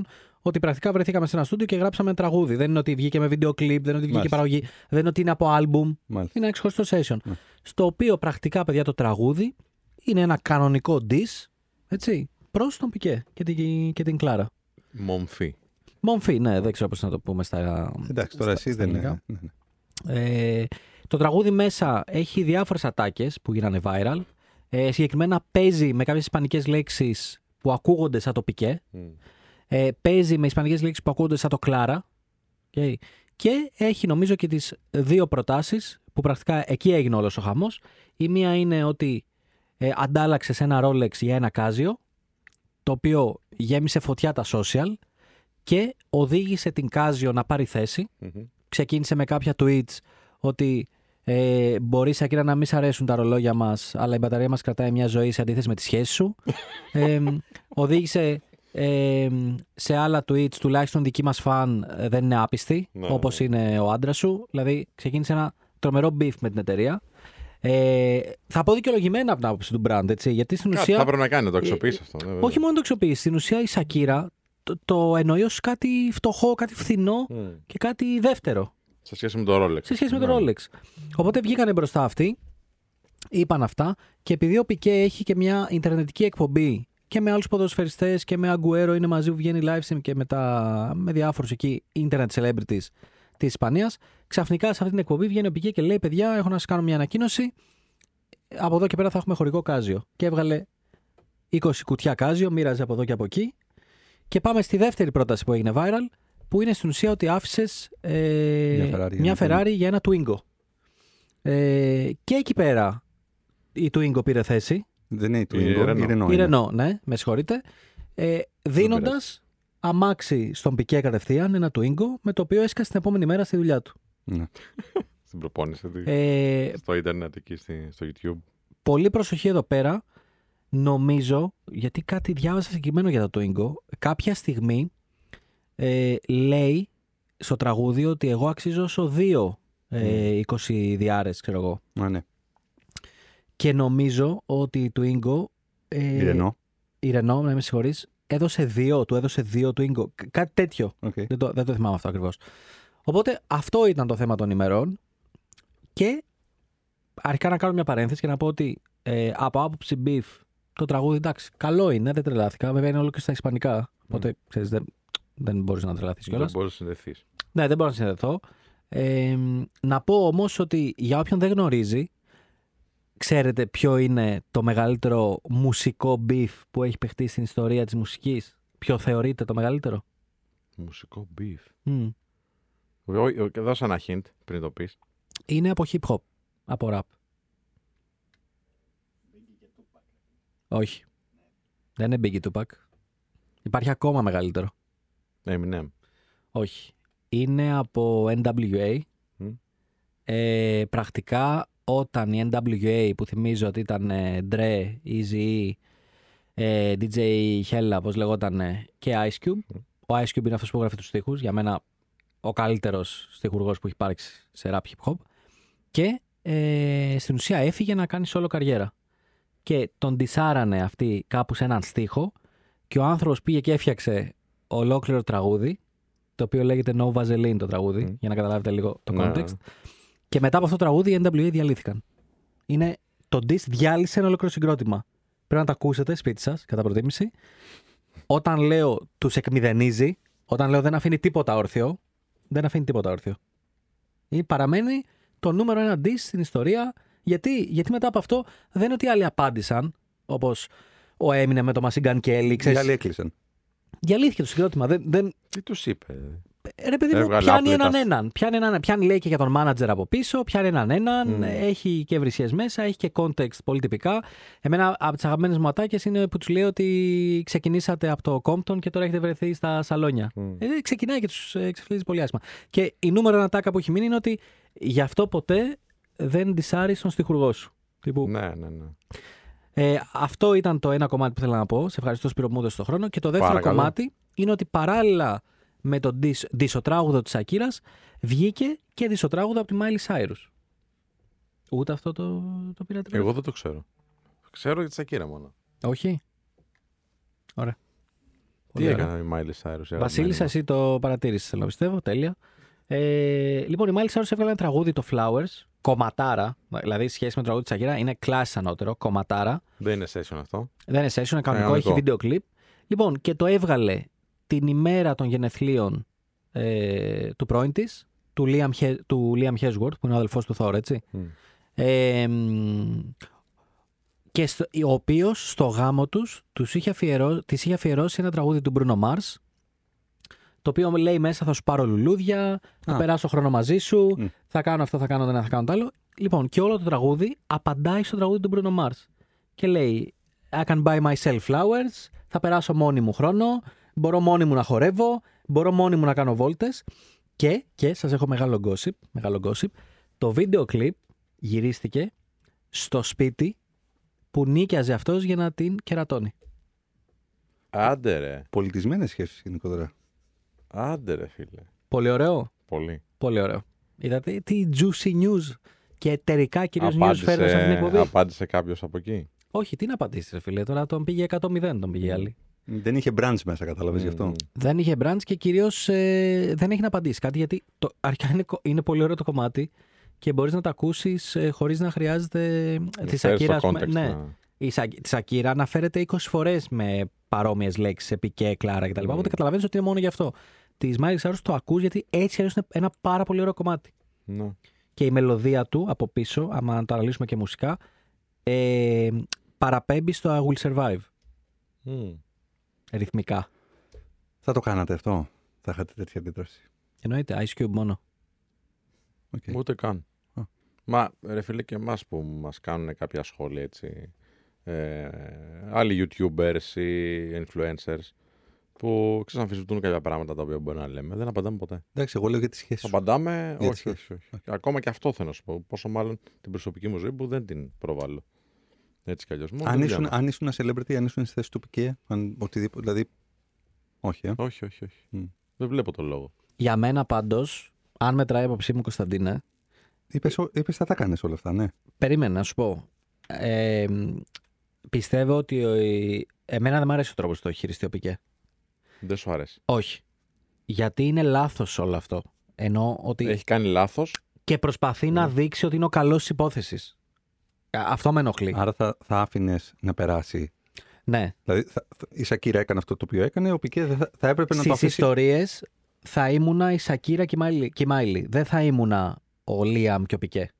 Δηλαδή θα έβγαινα μόνο Θα- άμα είχα το δίκιο με το μέρος μου. Δεν θα έβγαινα δηλαδή να πω να πειρακάζει Θεω- αλλά και σε κεράτωσα κιόλας και χα, τι ωραία και κάνω και πλάκα. Πέρα από την πλάκα, θεωρείς ότι χρειαζόταν δηλαδή η τοποθέτηση της Σακίρα μέσω ενός τραγουδιού για να πει ότι άφησες μια Ferrari για ένα Twingo, ας πούμε, χρειαζόταν αυτό; Δηλαδή της έκανε καλό, έτσι ο κόσμος κατάλαβε ότι όντως η Σακύρα είναι Ferrari και η άλλη είναι Twingo; Θεωρώ ότι η Σακύρα έχει πάθει μεγάλη ζημιά, αν με ρωτάς, συναισθηματικά.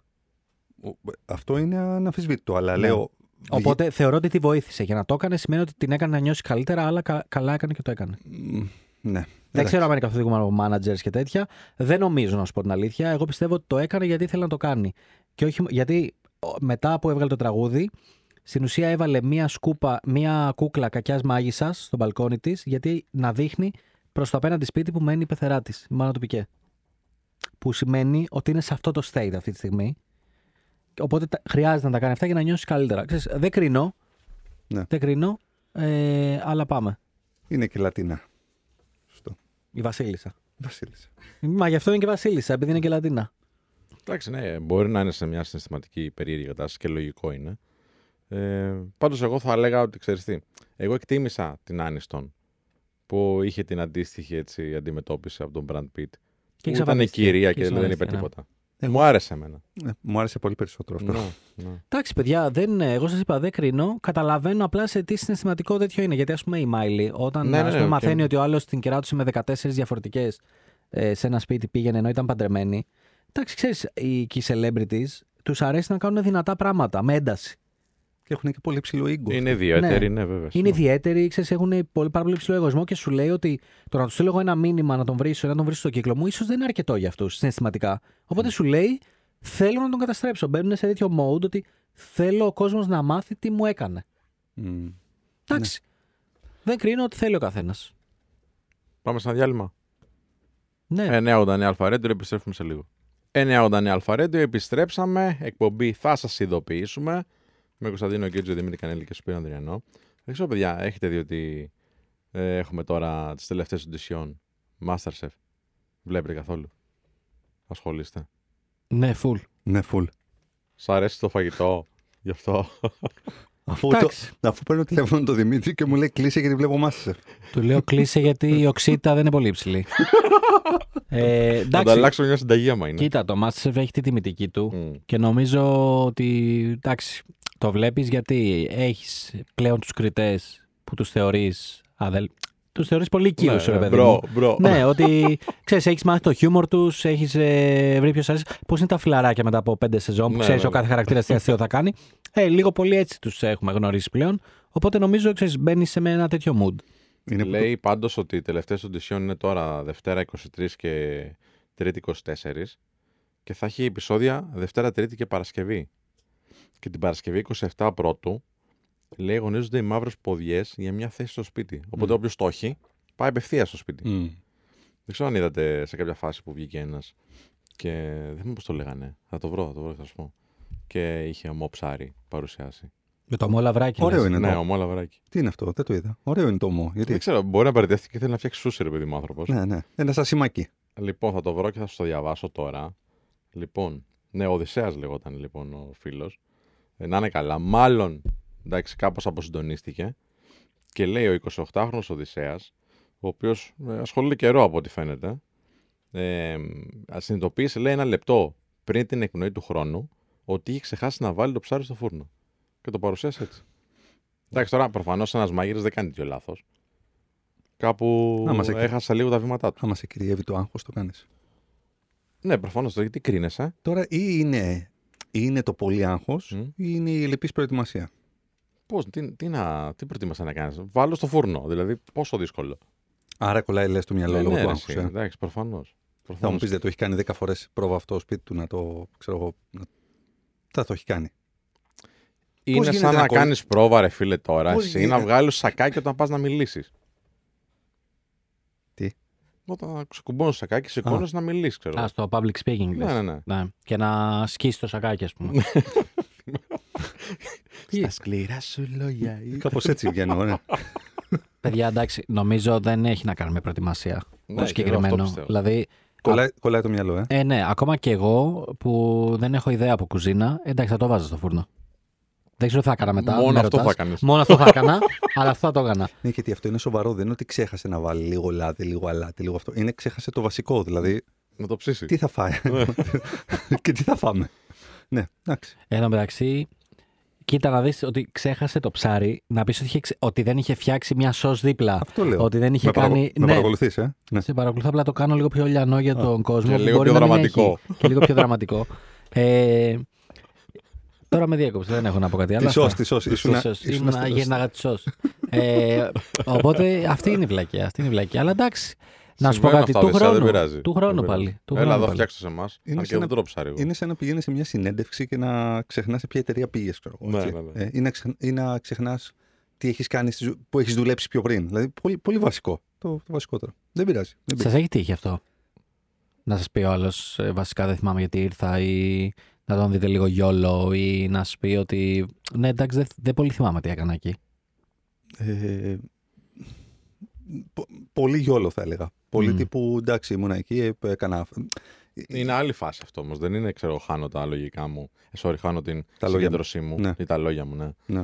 Ε, Είναι επειδή δεν με έχω- νοιάζει. Είναι, δεν με νοιάζει, ναι, είμαι Ναι. πολύ χαλαρός. Έχω φοβερή εμπιστοσύνη, υπέρμετρη μάλλον εμπιστοσύνη στις δυνάμεις μου. Πιστεύω θα με πάρετε όπως και να έχει, οπότε δεν χρειάζεται να κάνω και προσπάθεια να σας πείσω.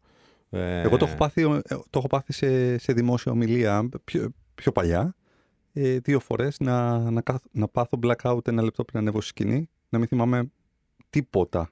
Ο- Τίποτα από την παρουσίαση την οποία έχω φτιάξει, τίποτα από ό,τι έχω να πω. Και τις δύο φορές ε, έκανα fake ότι, ότι δεν παίζει η παρουσίαση για να μπορέσω να αυτοσχεδιάσω πάνω στη σκηνή και να μην χρειάζεται να έχω την παρουσίαση από Άντε, πριν. ρε, πολύ έξυπνο. Ναι, δηλαδή σκέφτηκα, Όντως. Πολύ καλό τέτοιο. Πολύ Σκέφ- καλό save. Ναι, σκέφτηκα. Και την πρώτη φορά το έκανα εντελώς ασυναίσθητα, δηλαδή αίσθημα επιβίωσης. Λέω, OK, δεν θυμάσαι τίποτα. Λέω, κάτσε στην αρχή, λέω, ιδέα σου, ιδέα σου, ιδέα σου. Ξέ, συγκεντρώσου, συγκεντρώσου. Ξέρεις, γιατί ήταν τελείων ο άλλος και ήξερα ότι θα ανέβω εγώ. Και είχα υδρώσει, δηλαδή αισθανόμουν ότι τον υδρόταν να τρέχει μέσα από τα, από τα σακάκια και τα πουκάμισα κανονικά έτσι, λες και έχεις τρέξει, ξέρω εγώ, δεκάρι. Και λέω τώρα τι θα κάνω, δεν έχω ιδέα καν ποιο είναι το πρώτο slide της παρουσίασης. Και ήμουν σίγουρος ότι και να παίξει παρουσίαση δεν θα με βοηθήσει στο να θυμηθώ. Και λέω, μην παίξεις παρουσίαση, ανέβα πάνω και αυτοσχεδίασε με βάση το content το οποίο ξέρεις ότι έχεις να πεις. Μμ. Και δεν κατάλαβε κανείς τίποτα. Ναι, ρε, εντάξει. Ναι. Και αυτό είναι και το νομίζω και η- η προσαρμογή Ναι. είναι και η ικανότητα του, του ικανού προφανώς να Και του το καλ- επεξέρχεται. Και του καλά προετοιμασμένο. Ναι. Δηλαδή ήξερα πάρα πολύ καλά το θέμα μου. Μμ. Απλά ξέχασα τη ροή με την οποία ήθελα Μμ. να παρουσιάσω τα ξεκινήσεις, πράγματα. ναι, ναι. Ναι. Αυτό το είχα πάθει στις Πανελλήνιες πάντως με τον blackout. Α, κι εγώ, βέβαια. Παιδιά, ό,τι χειρότερο είναι αυτό το Ναι, blackout. ναι. Είναι, Σαν να μην έχεις διαβάσει ποτέ τίποτα. είναι σαν να ξαφνικά να βρέθηκες εκεί πέρα τυχαία και να. σε- δε- δεν καταλαβαίνεις. Μιλάμε τώρα ότι. Ε, δεν θυμάμαι πώς λέγονταν καν το μάθημα. Όχι το ΑΟΘ. Ένα άλλο. Ποιο ήταν, όχι οικονομικής θεωρίας. Δεν θυμάμαι πώς λέγεται. Ε, που πάλι ήταν θεωρητικό, με επιχειρήσεις με το ένα με το άλλο. Παιδιά, μου είχε δώσει το tip ο αδελφός μου ότι μην τα αφήσεις για το τέλος. Διάβαζε το κάθε εβδομάδα γιατί εγώ τι πάτησα. Και όντως το διάβαζα κάθε εβδομάδα, έκανα ξέρεις, τα πάντα τεστάκια, όλα, όλα. Και διάβασα και στο τέλος full. Και φτάνω εκεί, μας μοιράζουν την κόλλα και παθαίνω ένα blackout. Να μην μπορώ να θυμηθώ τίποτα. Τίποτα. Δηλαδή να διαβάζω την ερώτηση και να νιώθω το μυαλό μου διασμένο, ρε. Αυτό το. Ναι, ναι. Να, να μην, σκε... να μην, ξέρεις, να μην έχεις μία σκέψη να πηγαίνει κάπου. Μμ. Τίποτα, απολύτως. Τίποτα. Και άρχισα τα Δημήτρη ψυχραιμία. Τύπου Ανάσες. ανάσες, δεν είναι κάτι. Ξέρεις, απλά δεν θυμάσαι απολύτως τίποτα. Όλα οκ. Θα σου έρθουν. θα σου έρθουν. Ξέρεις, έκλεινα τα μάτια, έλεγα συγκεντρώσου, συγκεντρώσου, συγκεντρώσου. Ε, τα έγραψα τελικά, αλλά παιδιά μέχρι να μου φύγει αυτό είχαν περάσει 40 λεπτά, έτσι. Ναι, ναι, ναι. Δηλαδή δε- δεν έφευγε, ρε, δεν έφευγε. Δεν, δεν μπορούσα να θυμηθώ απολύτως τίποτα. Απολύτως. Και καλά να έχεις λίγο χρόνο να συνέλθεις, όπως είχες και εσύ. Ε, ή όπως μπορεί να είχες εσύ, Κωνσταντίνε. Ε, γιατί είχες πιο λίγο, βέβαια, ένα λεπτό, ξέρω εγώ, δύο. Φαντάσου τώρα να, ε, να βγαίνεις σε προβολή, σε κάμερα ή σε, σε μια συνέντευξη που εντάξει, έχουμε κάποια προβολή τέλος πάντων όλοι. Ε, και να σε ρωτάει κάτι ο άνθρωπος και να, να μην σου έρχεται η απάντηση. Μμ. Πράγματα που ξέρεις στην καθημερινότητά σου τα έχεις πολύ πολύ εύκολα. Ε, την ώρα που είναι να αποδώσεις, να μην έρχεται η απάντηση εδώ. Και να την έχεις εδώ πέρα, ξέρω εγώ, στο στόμα σου και να μην βγαίνει με τίποτα. Και αυτό συμβαίνει και σε πολλές συνεντεύξεις που πάνε για δουλειά οι άνθρωποι. Μμ, να Μπορούν- πω κάτι όμως ναι. τελευταίο. Μμ. Συγγνώμη που σε Παρακαλώ, διακόπτω. παρακαλώ. Γιατί Έτσι για αυτό κι που αλλιώς θα είπε. κάνεις συνέχεια. Ναι, έχω μάθει από σένα. Για αυτό Έτσι, που μπρα- είπες. Μπράβο, φίλε. ε, Χαίρομαι που μαθαίνεις. Δεν μπορούσα να το πιάσεις πουθενά. Ε. Δηλαδή, Τι να του το λες, πεις, έχω μάθει από σένα να είμαι αγενής. Ναι. Λες, Και, σου χαίρομαι- λέει, και του σου λέει χαίρομαι χαίρομαι που που είμαι μαθαίνω». αγενή. Ναι, ναι. αυτό, αυτό μου είπε πρακτικά τώρα. Αποδοτικός λέγεται αυτό. Εντάξει, οκ. Πώς φαίνεται ότι είσαι εργοδότης, ρε φίλε, όμως. Πώς φαίνεται. λοιπόν, αυτό που θέλω να σου πω, Μμ. στα πολύ ωραία λόγια που μας λες εδώ πέρα σήμερα, είναι ότι γι' αυτό υπάρχουν πάρα πολλοί που κάνουν media training. Μμ. Ειδικά Ισχύει, ισχύει. σε CEOs και πιο μεγάλους έτσι, σε ρόλο ανθρώπους, τους κάνουν media training. Θεωρώ ότι πρέπει να γίνεται. Δεν το κάνουν όσο Συμφωνώ πρέπει. Απόλυτα. Τους κάνουν media training και τους βοηθάνε ότι άμα ξεμείνεις εντελώς θα πεις αυτό, άμα σε ρωτήσουν αυτό θα πεις εκείνο. Τους προετοιμάζουν. Συν όλα αυτά που έχει πει ο Κωνσταντίνος, τα πες με τον εαυτό σου σε μια πρόταση, κάτω μου καλύτερο. Ε, σε ρωτάω αυτή τη στιγμή, αυτό μου έχεις να μου απαντήσεις 10 δεύτερα. Τι μου λες, ποια είναι η πρώτη λέξη που σου έρχεται. Σου ετοιμάζουν λίγο το μυαλό για να ανταπεξέλθουν σε δημοσιογράφου. Γίνεται κυρίως σε πολιτικούς, σε αρχηγούς σωμάτων, σε όσους έχουν να δώσουν συνεντεύξεις υποπίεση. Και το θεωρώ πάρα, μα πάρα πολύ σημαντικό. Ναι, να το συνεχίσουμε λίγο αυτό, αλλά πρώτα να πάμε σε ένα διαλυματάκι. 989 Αλφα Radio. Επιστρέφουμε σε λίγο.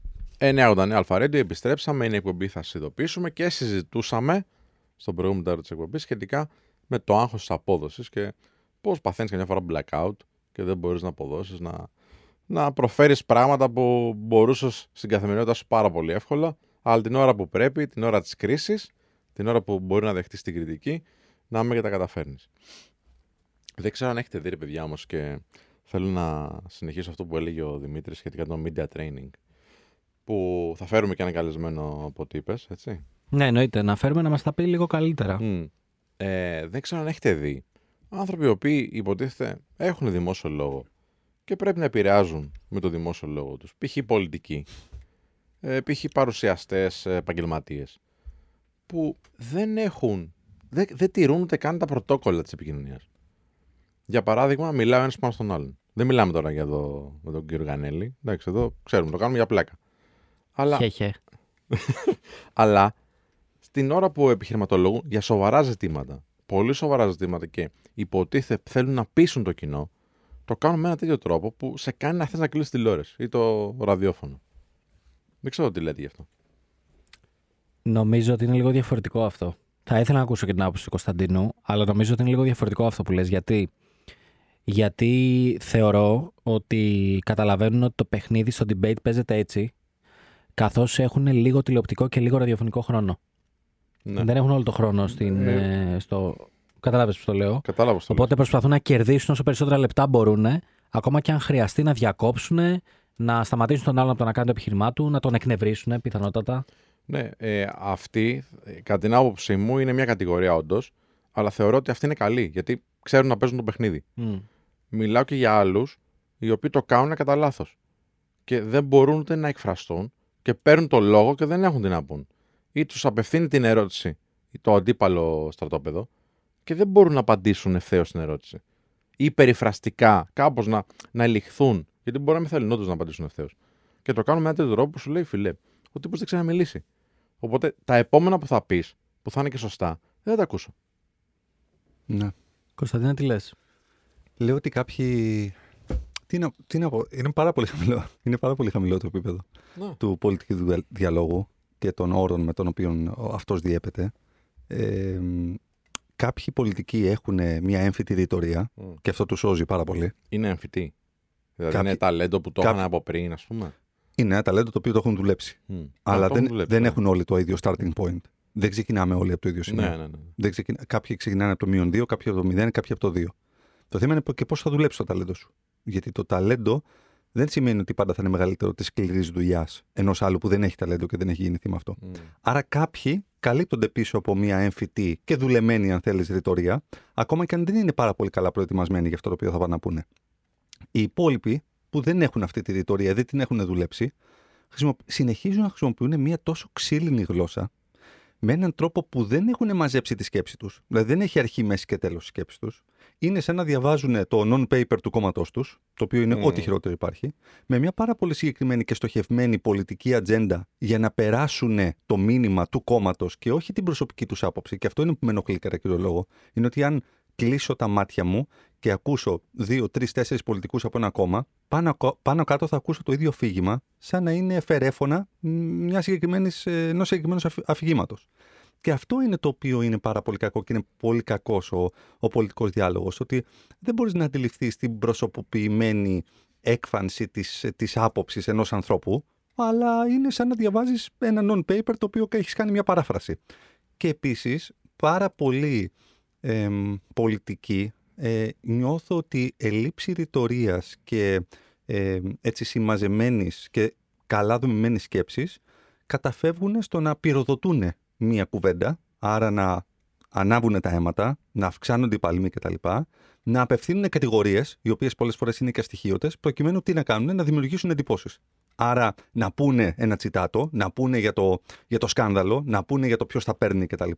Από εκεί πέρα χωρίς να έχουν φυσικά να, τη- την, την απαραίτητη τεκμηρίωση, μόνο και μόνο για να βάλουν φωτιά.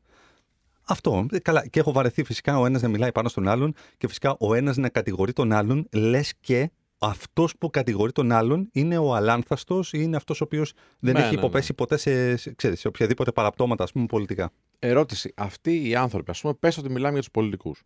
Και ρε φίλε, είναι πόσοι να έχει το κάθε κόμμα. Να έχει 50, 100, ξέρω πόσους βουλευτές έχει το κάθε κόμμα, εντάξει. Ε, Οι οι πολιτευτές, ή, α- ή ανθρώπους που έχουν μια προβολή. Γιατί υπάρχουν και κάποιοι που δεν είναι αιρετοί τέλος πάντων και βγαίνουν ε, στην τηλεόραση ή στα ραδιόφωνα, τέλος πάντων, στα μέσα. Δεν θα έπρεπε το κόμμα κάπως να τους εκπαιδεύει.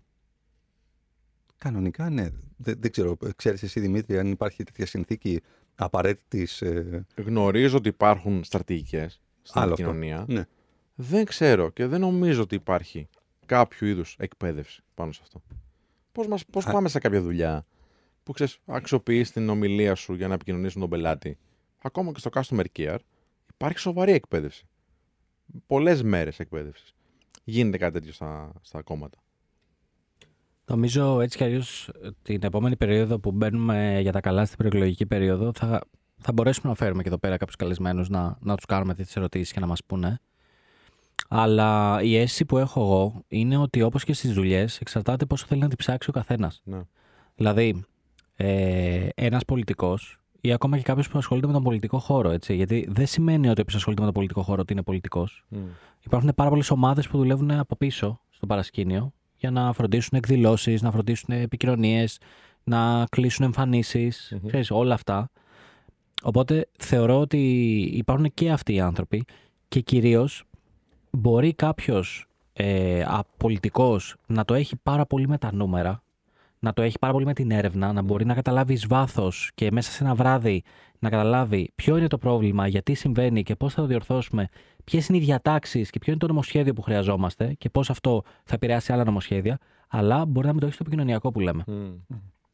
Οπότε εκεί που θέλω να καταλήξω είναι ότι από εκεί και πέρα, αν δεν το έχει, υπα- έχω δει εγώ ε, πολιτικούς που έχω πιάσει τον εαυτό μου να λέω: Κοίταξε να δεις, αυτός δεν μπορούσε να θρώσει λέξη και κοίτα που έχει φτάσει. Που Ναι, σημαίνει, το ότι, κάνει καλύτερα πλέον. που ναι. σημαίνει ότι έχουν κάνει κάποιες εκπαιδεύσεις για να βελτιωθούν και έχω δει και άλλους που με τα χρόνια κάθε φορά τους βλέπω και λέω: Πω, πω, ρε, εσύ, μα αφού δεν μπορεί να μιλήσει και δεν κάνει έστω μια πρόβα. Πάντως ξέρω ότι στα κανάλια στέλνουν λίστα με τους εκπροσώπους των κομμάτων. Δηλαδή, για αυτά τα θέματα θα καλέσετε αυτός. Αυτοί οι πέντε θα βγαίνουν.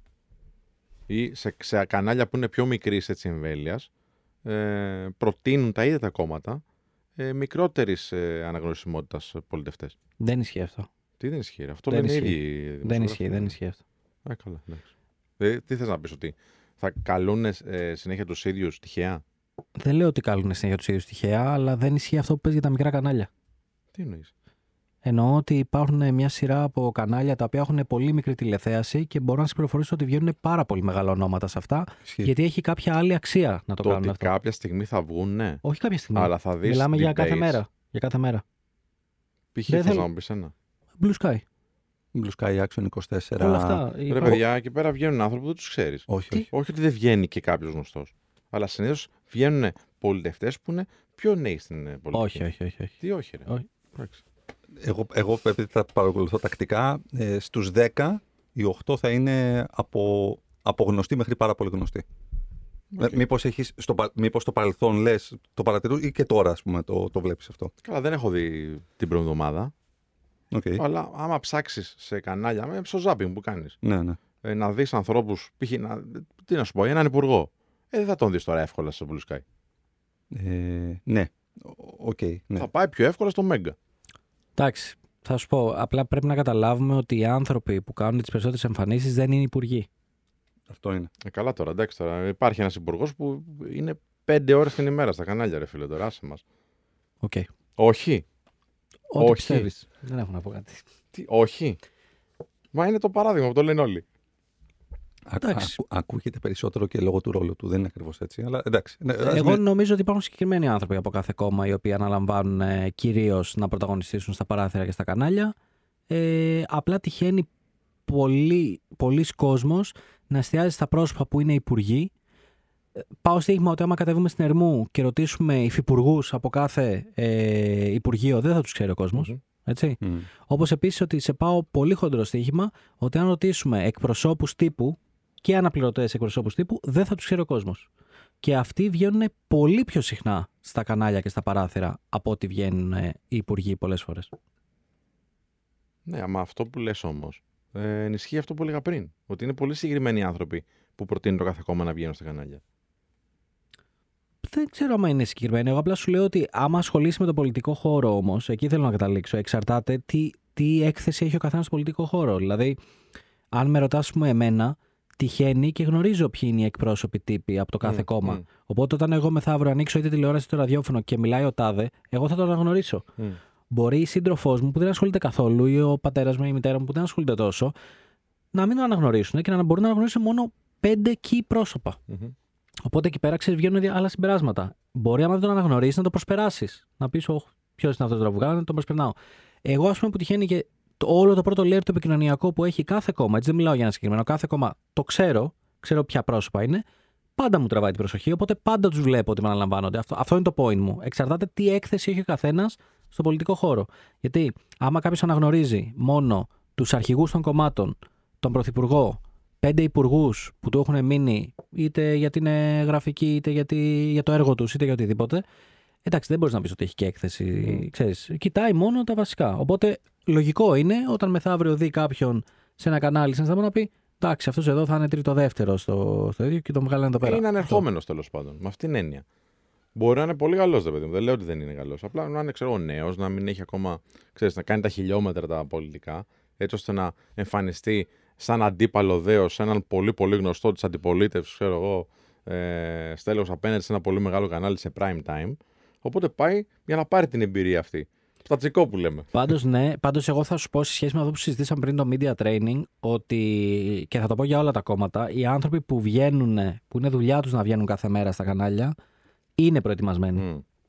Δεν θα συναντήσει, από οποιοδήποτε κόμμα ξαναλέω, δεν θα συναντήσει κάποιον ο οποίος είτε να είναι αναπληρωτής εκπρόσωπος τύπου ή εκπρόσωπος τύπου ή να έχει να κάνει με τέτοια πράγματα, ε, ακόμα και από μικρά κόμματα, και να μην μπορεί να σταθεί σε πάνελ, Ναι, ναι, ναι. να μην μπορεί να πει τίποτα. Απλά είναι πολύ λίγοι, ρε φίλε. Ναι, είναι Θα λίγοι. ήθελα να είναι περισσότεροι. Είναι λίγοι. Θα μου άρεσε δηλαδή από όλα τα κόμματα, από όλο το πολιτικό φάσμα, να, να έβλεπα ανθρώπους που είναι ωραία στημένοι. Να, αυτό, ότι Μμ. οποιοδήποτε έβγαινε να μπορεί να στηθεί να πει Ναι, πέντε ρε, εσύ. πράγματα. Ναι, δεν είναι όλοι. Το- δεν είναι Μα όλοι. είναι δουλειά σου υποτίθεται. έτσι. Το κύριο. Όχι σε όλους όμως. Όχι Όχι σε σε όλους, όλους. ναι, ναι, ναι. Δηλαδή, να πω ένα παράδειγμα, με συγχωρείς Κωνσταντίνο. Παρακαλώ. Ε, δηλαδή, ας το πούμε και με όνομα. Μμ. Ε, ο Τσακαλώτος του ΣΥΡΙΖΑ, που δεν μπορεί να μιλήσει ο άνθρωπος, είναι καλός στα οικονομικά. Μμ. Και είναι καλός στο να σου πει τι επίπτωση θα έχει ένα μέτρο, αν θα το αυξήσει, αν όχι, ε, γιατί κτλ. Δεν βγαίνει στα κανάλια. Και όταν βγαίνει, ε, ξέρεις, δεν σε, δεν σε πείθει. Αλλά ε, όταν αρχίζει και μιλάει με νούμερα σε πείθει. Μμ. Οπότε αυτό είναι νομίζω εκεί που καταλήγουμε ότι δυστυχώς δεν το έχουν όλοι. Μπορεί να έχουν άλλα πράγματα που βάζουν στο τραπέζι, μπορεί να μην έχουν το επικοινωνιακό. ΟΚ. Ε, λείπει το αφήγημα. Αυτό θα πω. Λείπει πάρα πολύ το αφήγημα. Ε, αυτό το οποίο βλέπουμε συνήθως είναι να κοντράρει ο ένας τον άλλον. Μμ. Είναι να λέει ο ένας τι δεν έκανε ο άλλος. Όχι τι θα κάνει αυτός στην ανάλογη περίπτωση. Εγώ γι' αυτό έχω βαρεθεί. Γιατί βλέπω συνομιλίες οι οποίες είναι ένα δρυμή κατηγορό απέναντι σε αυτό το οποίο συνέβη και όχι σε αυτό το οποίο εγώ θα έκανα σε αυτή την περίπτωση. Οπότε καταλήγει να είναι βαρετό και καταλήγει να είναι και πολύ στήρο. Εμένα αυτό, αυτό με ενοχλεί. Με ενοχλεί πάρα πολύ η στήρα αντιπολίτευση που γίνεται από πάρα πολλούς. Τύπου κακώ έγινε αυτό, αλλά δεν έχω να προτείνω τίποτα διαφορετικό. Anyway, πάμε σε ένα συναυλή για το διάλειμμα και γυρνάμε σε λιγάκι 989 Alpha Radio. 989 Αλφα Radio, επιστρέψαμε. Μπαίνουμε στο τελευταίο τέταρτο της εκπομπής. Ξέρουμε, θα σας λείψουμε, αλλά αύριο πάλι εδώ μία ώρα θα είμαστε μαζί. Και τώρα τι θα κάνουμε, θα συζητήσουμε για ένα πολύ ωραίο mail που μας έχει στείλει φίλος εκπομπής και θα δώσω το μικρόφωνο στον αγαπητό ε, Κωνσταντίνο Κίντζιο με, έτσι, με, το, με την ευλωτία του να μας ταξιδέψει στο email- mail. Ένα email θα διαβάσω. δεν. Έλα πούμε. λοιπόν, ε, μας έχει στείλει λοιπόν ο Χριστός ένα email το οποίο μας λέει καλησπέρα στην πολύ αγαπημένη εκπομπή. Πολλές φορές μπαίνω σε LinkedIn προφίλ και τα βλέπω γεμάτα από δράσεις και certificates. Μήπως μπορείτε να προτείνετε τρόπους που αξίζουν ώστε να ενισχύσει ένας φοιτητής το βιογραφικό του; Και πιο συγκεκριμένα ποιες δράσεις και πιστοποιητικά έχουν βαρύτητα; Καλή συνέχεια στην προσπάθειά σας. Μας κρατάτε παρέα κάθε Σαββατοκυριακό. Σας ευχαριστώ πολύ. Οπότε, ε, κατά πρώτον να πω ότι ό,τι λάμπει δεν είναι χρυσός. Μμ. Άρα το γεγονός ότι μπορεί να μπαίνουμε σε LinkedIn profiles και να βλέπουμε 350 skills, 350 certificates, 350 συμμετοχές σε συνέδρια από εδώ, από εκεί κτλ. Θα πρέπει κάθε ένα από αυτά τα οποία βλέπουμε να περνάει από μια σχετική αξιολόγηση. Άρα πολύ εύκολο να βάλω κάτι, πολύ δύσκολο να διαπιστώσω αν αυτό το οποίο έχω βάλει πρώτον να το αποκρίνεται στην πραγματικότητα και δεύτερον τι added value προσφέρει στο προφίλ μου. Έτσι, δηλαδή αρκεί να βάζω πράγματα, δηλαδή ποσότητα versus ποιότητα. Σε αυτό το οποίο ρωτάει, η, η πιο χρήσιμη θα έλεγα συμβουλή είναι να επισκεφθεί όλες αυτές τις online ε, πλατφόρμες γνώσης που υπάρχουν παγκοσμίως, όπως Coursera, Udemy, Udacity, Skillshare κτλ. κτλ. Αν έχετε και άλλες, με χαρά να, να, τις, ε, να τις αναφέρουμε. Αν και πιστεύω ότι αν γκουγκλάρεις ή αν ρωτήσεις το chat GTP, πες μας Θα τις, σου πει, θα σου τα πει. learning Ναι, platforms ναι, ναι, κτλ. ναι. Εκεί λοιπόν τι μπορείς να κάνεις. Ο, ε, επίσης και το LinkedIn Learning, ε, πάρα, πολύ, Μμ. πάρα πολύ σημαντική πλατφόρμα. Ε, εκεί τι μπορείς να κάνεις, μπορείς να τεστάρεις τον εαυτό σου με διάφορα courses, κατά πρώτον σαν trial and error. Ή Σου δίνει τη δυνατότητα με πάρα, πο- από δωρεάν έως πάρα πολύ λίγα χρήματα να πάρεις courses έτσι ώστε να καταλάβεις τις κλήσεις σου και να καταλάβεις και τι σου αρέσει. Και όταν λέμε courses εννοούμε μαθήματα τα οποία συνήθως είναι, έχουν, είναι βραχυπρόθεσμα, έτσι, υπάρχουν κάποια τα οποία είναι εξαμηνιαία, αλλά δεν χρειάζεται να πας κατευθείαν εκεί, και τα οποία αφορούν και τεχνικές και ήπιες δεξιότητες. Άρα μπορείς να δεις και πώς μπορεί να ενισχύσεις, ας πούμε, για παράδειγμα, τη δημιουργικότητα, την επικοινωνία σου και την ενσυ- ενσυναίσθησή σου, αλλά μπορείς να διαπιστώσεις και τι σημαίνει, ποια είναι η διαφορά του data science με το data analytics ή του data science με το data engineering. Παίρνοντας κάποια μαθήματα και βλέποντας αν αυτός σ' αρέσει, αν θες να πας παρακάτω και το καθεξής. Άρα, από εκεί που παλαιότερα δεν είχαμε τη δυνατότητα και πρέπει να μπούμε να δουλέψουμε σε μια εταιρεία και να καταλάβουμε αν κάτι μας αρέσει, αυτή τη στιγμή μας δίνει τη δυνατότητα. Ρε Δημήτρη, τι- με το γυαλί Ελίου τώρα, τι είναι αυτό; Πώς μπορώ να μιλήσω σοβαρά τώρα εγώ; Όταν ε, το φοράει ο Ψινάκης, όλα είναι καλά. Όταν το φοράει ο Κανέλης, ξαφνικά υπάρχει πρόβλημα. Δεν κατάλαβα τι. Τι, τι, ε, Τι- σαν- sunglasses Τι shaming. sunglass shaming είναι αυτό. Eyewear shaming. Ε, αυτά, αυτά ήθελα να πω λοιπόν για αυτό το θέμα. Ε, Επίσης, είναι πολύ σημαντικό ο φίλος μας που είναι και φοιτητής κτλ. Δεν ξέρω τι σπουδάζει, αλλά σε κάθε περίπτωση υπάρχουν συνέδρια, υπάρχουν meetup, meetups τα οποία θα μπορούσε να παρακολουθήσει, θα μπορούσε να, να κοιτάξει και να ψάχνει πού διενεργούνται, πού γίνονται, είτε virtual είτε διαζώσεις. Και αυτά φυσικά θα μπορούσε να τα εντάξει μέσα στο LinkedIn του, γιατί δεν είναι ότι ξαφνικά, εφόσον έχεις πάει σε τρία meetups, έχεις γίνει ο γκουρού. Αυτό το οποίο αυτά τα, τα μαθήματα και αυτά τα meetups, αν έχεις συμμετάσχει, κάποια συνέδρια κτλ., αποδεικνύουν είναι, ή τέλος πάντων ε, ε, υπάρχει μια ένδειξη, είναι ότι ενδιαφέρεσαι για αυτό το οποίο σπουδάζεις και δεν μένεις και στα αυγά σου. Δηλαδή δεν αρκείσαι στο ότι πας, κάνεις κάποια μαθήματα και όλες τις άλλες ώρες πίνεις καφέ και γιολάρεις. Άρα σε ενδιαφέρει, δείχνεις μια κινητικότητα, δείχνεις ένα ενδιαφέρον πέρα από το κομμάτι του, του ακαδημαϊκού ενδιαφέροντος που έχεις για να τελειώσει ένα πανεπιστήμιο. Να συμπληρώσω πάνω σε αυτό ότι ε, πες ότι ένας άνθρωπος έχει 15 σεμινάρια και τα βάζει σε- στο βιογραφικό του. Είναι κάτι καλό. Πιστεύω όμως και βάσει αυτό που έχεις πει και σε μια κοινή μας φίλη σχετικά με το βιογραφικό Κωνσταντίνε ότι έχει, να, έχει αξία, αν θες να το ενισχύσεις το βιογραφικό σου, να βάλεις τι, έχει, πε- τι έχεις πετύχει σε προηγούμενες θέσεις σου παρά να βάλεις 15 σεμινάρια που μπορεί να μην έχουν σχέση. Και νομίζω ότι αυτό είναι πιο σημαντικό από το να απαριθμίσεις τα συνέδρια δεν ξέρω εγώ που έχεις πάει. Δηλαδή, ακόμα κι αν είσαι, τι να πω τώρα, customer care, εντάξει. Το ότι σήκωσες 2.000 κλήσεις μέσα σε ένα μήνα είναι πολύ σημαντικό κατόρθωμα. Και πολύ σημαντικότερο από το να έχω παρακολουθήσει ένα συνέδριο που συνήθως το παρακολουθώ με το κινητό στο χέρι, ε, κάνοντας scroll στο TikTok και στο Instagram. Και Πάντα. πηγαίνω μόνο και μόνο, Έτσι. μόνο, και Πάντα. μόνο για το certificate. Γιατί, γιατί είμαστε μια χώρα η οποία κυνηγάει το πτυχίο, το certification, την, ε, το, τη βεβαίωση παρακολούθησης κτλ. Λες και αυτά είναι τα οποία μας οδηγούν και μας ορίζουν. Δεν μας ορίζουν αυτά. Μας ορίζει η ενδοσκόπηση που κάνουμε σε κάθε εργασία μας. Η, η Βασίλισσα εδώ της ηχοληψίας. Πόσες, σε πόσες εκπομπές, σε πόσες ώρες έχει κάνει ηχοληψία, πόσες φορές έχει κάνει αυτή τη, το, τη μίξη και το μοντάζ κτλ. Με ποιους δύσκολους ανθρώπους πίσω από τα μικρόφωνα. Έτσι. Για Πο- μας λες. πόσους διαφορετικούς ραδιοφωνικούς παραγωγούς έχει χειριστεί. Αυτά, αυτή είναι η παρακαταθήκη ενός ανθρώπου. Δεν είναι ήμουνα 10 χρόνια κάπου και έκανα την ηχολήτρια. Ναι. Είναι έχω χειριστεί 220 διαφορετικούς ανθρώπους. Έχω καταγράψει 20.000 ώρες εκπομπών. Αυτ, αυτή, αυτά είναι τα κατορθώματα. Όλο το υπόλοιπο είναι η περιγραφή των καθηκόντων. Δεν μας ενδιαφέρει η περιγραφή Mm. των καθηκόντων. Ο ηχολήπτης έχει μια πολύ συγκεκριμένη περιγραφή, η οποία είναι σχεδόν ίδια σε όλο τον κόσμο. Το θέμα είναι τι κατάφερα μέσω αυτής της περιγραφής. Οπότε ναι, νομίζω ότι έτσι ενισχύεται περισσότερο το βιογραφικό σου σε σχέση με το να βάλεις ε, 15 πτυχία από μικρά σεμινάρια ή από courses online κτλ. Τώρα από εκεί πέρα για τους ανθρώπους που δεν έχουν ε, τι να πω, το χρήμα για να κάνουν ας πούμε, αυτές τις επενδύσεις πάνω στην εκπαίδευση. Υπάρχουν και δωρεάν πάντως σε αυτές Αυτό πήγα να πω, ναι. ότι υπάρχουν δωρεάν και στο Coursera και σε όλα αυτά.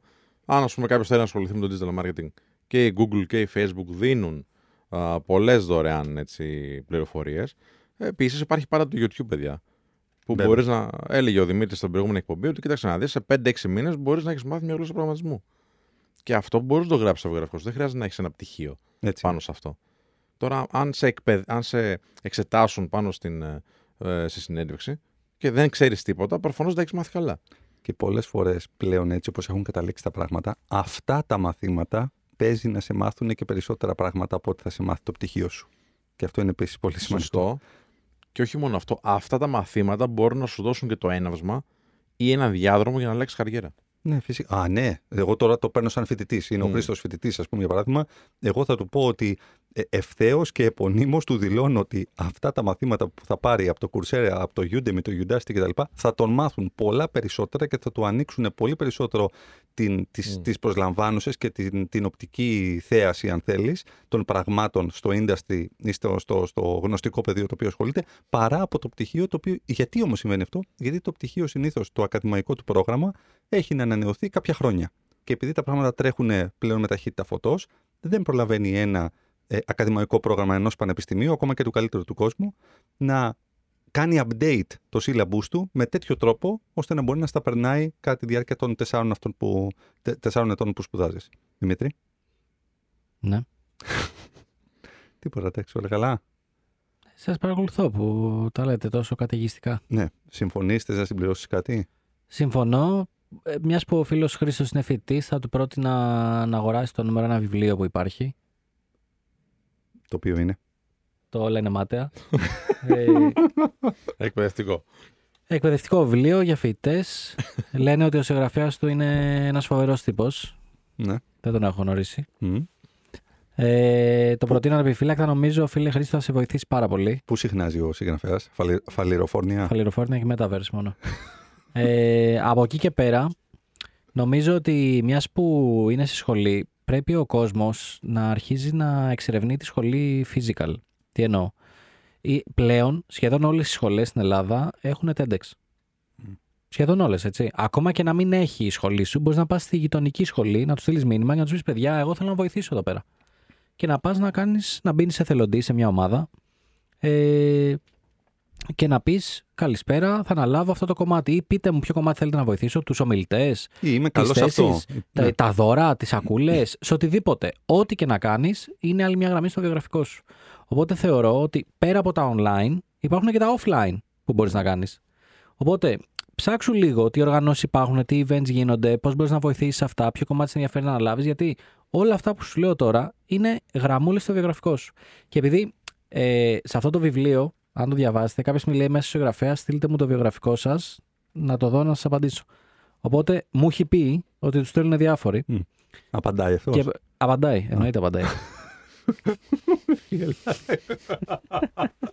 Να το προωθήσουμε και τα όσα έχουν έρθει στο Notify Show. Τα, έχουμε, Λοιπόν. τα έχουμε προωθήσει, αλλά μας έχει γράψει το χιόνι. Θα το πω, θα το πω. είναι ξέρεις, είναι πώς ο Πίτερ Πάρκερ έβγαζε φωτογραφίες του Spider-Man, είναι το ίδιο σκηνικό. ε, λοιπόν, και πρόσφατα του ήρθε ένα βιογραφικό το οποίο ήταν η ίδια θέση και ε, η φίλη ή ο φίλος, δεν θυμάμαι, την είχε περιγράψει με τρεις διαφορετικούς ρόλους.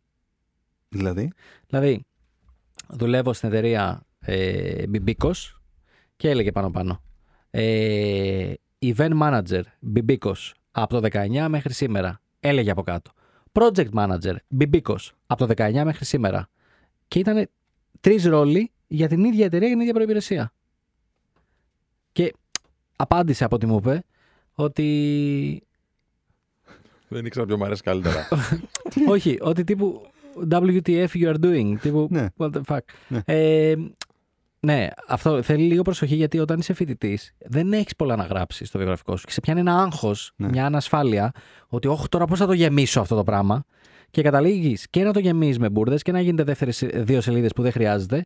Να αγχώνεσαι. Ξέρει ο άλλος ότι είσαι φοιτητής, ξέρει ότι είσαι junior. Βάλε ό,τι έχεις να βάλεις σωστό και καλό. Πρέπει κάθε γραμμή να έχει ουσία και αξία. Τέλος. Guys, δεν χρειάζεται να είναι γεμάτο το βιογραφικό σας Ναι. στην αρχή. Δεν γίνεται. Όχι, όχι δεν χρειάζεται. Δεν γίνεται. Δεν, δεν, ούκεν το πόλο το F και ας σταματήσουμε να θεωρούμε ότι η ποσότητα νικάει πάντα την ποιότητα. Να πω μια ιδέα. ακόμα. Παρακαλώ, παρακαλώ. πολλοί νέοι άνθρωποι της, ε, της αγοράς μου και δι ψυχολόγοι κιόλας, πριν ξεκινήσουν την καριέρα τους και ακόμα και από τη σχολή, ε, αρθρογραφούν σε σχετικά sites. Αυτό τώρα θα μου πεις, εντάξει ρε φίλε, τι είναι ένα άρθρο; Κι όμως ένα άρθρο δείχνει ότι έχεις γνώση, ένα, δύο, ότι μπορείς να βάλεις τη σκέψη σου σε μια σειρά, ε, τρία, ότι διαπραγματεύτηκες με το site και σου δώσανε το βήμα, άρα σε εμπιστεύτηκαν, οπότε άλλος ένας άνθρωπος σε έχει εμπιστευτεί, οπότε είναι social proof αυτό το πράγμα. Συνέπεια. Ε, είναι συνέπεια. νέο και κάποιος, μπορείς να το κάνεις κάποιος συνέχεια. περιμένει εσένα για να Ναι, το, ναι, για να ναι, το ναι. καταθέσεις. Σωστό. Ότι έχεις μια επιστημονική δημοσίευση, τέλος πάντων πάνω στον τομέα σου, μια δημοσίευση, ε, σε ένα δημόσιο μέσο, με δημόσιο λόγο τέλος πάντων, και κρίνεσαι γι' αυτό. Άρα ε, έχεις δει και πώς είναι η προβολή των σκέψεών σου Σωστό. και των θέσεών σου. Οπότε άλλη μια γραμμούλα λοιπόν, πολύ ωραία το είπε ο Δημήτρης, Ένδειξη, στο βιογραφικό σου. ένδειξη αυτοπεποίθησης. Μμ. Ότι κάνεις stand out. Σηκώθηκες, πήγες, μίλησες και είπες: Παιδιά, εγώ θα ήθελα. Ωραία. Λοιπόν, λήξη, λήξη η αγώνα, κυρίες και κύριοι. Αυτά για σήμερα. Αυτά για σήμερα. Οπότε, σας αποχαιρετούμε. Σας ευχαριστούμε άλλη μια φορά για την ακρόαση. Αύριο με περισσότερα beefs. Μα, Αύριο με περισσότερα μπίφ, Κανελή. Ό,τι θέλετε, έχω πάρα πολλά να σας πω για beefs. Το έχω παρακολουθήσει όλα διεξοδικά. Τέλεια. Γουστάρουμε. Από Οπότε, οποιοδήποτε χώρο θέλετε. αύριο τι ώρα ερχόμαστε, μία η ώρα; Μία ώρα θα είμαι εδώ. Μία, μία η ώρα θα είναι εδώ Δημήτρης αύριο. Στην είσοδο κάτω. Μαζί με αυτόν και εμείς. Μέχρι τότε να είστε καλά. Γεια χαρά. Γεια χαρά. Γεια χαρά.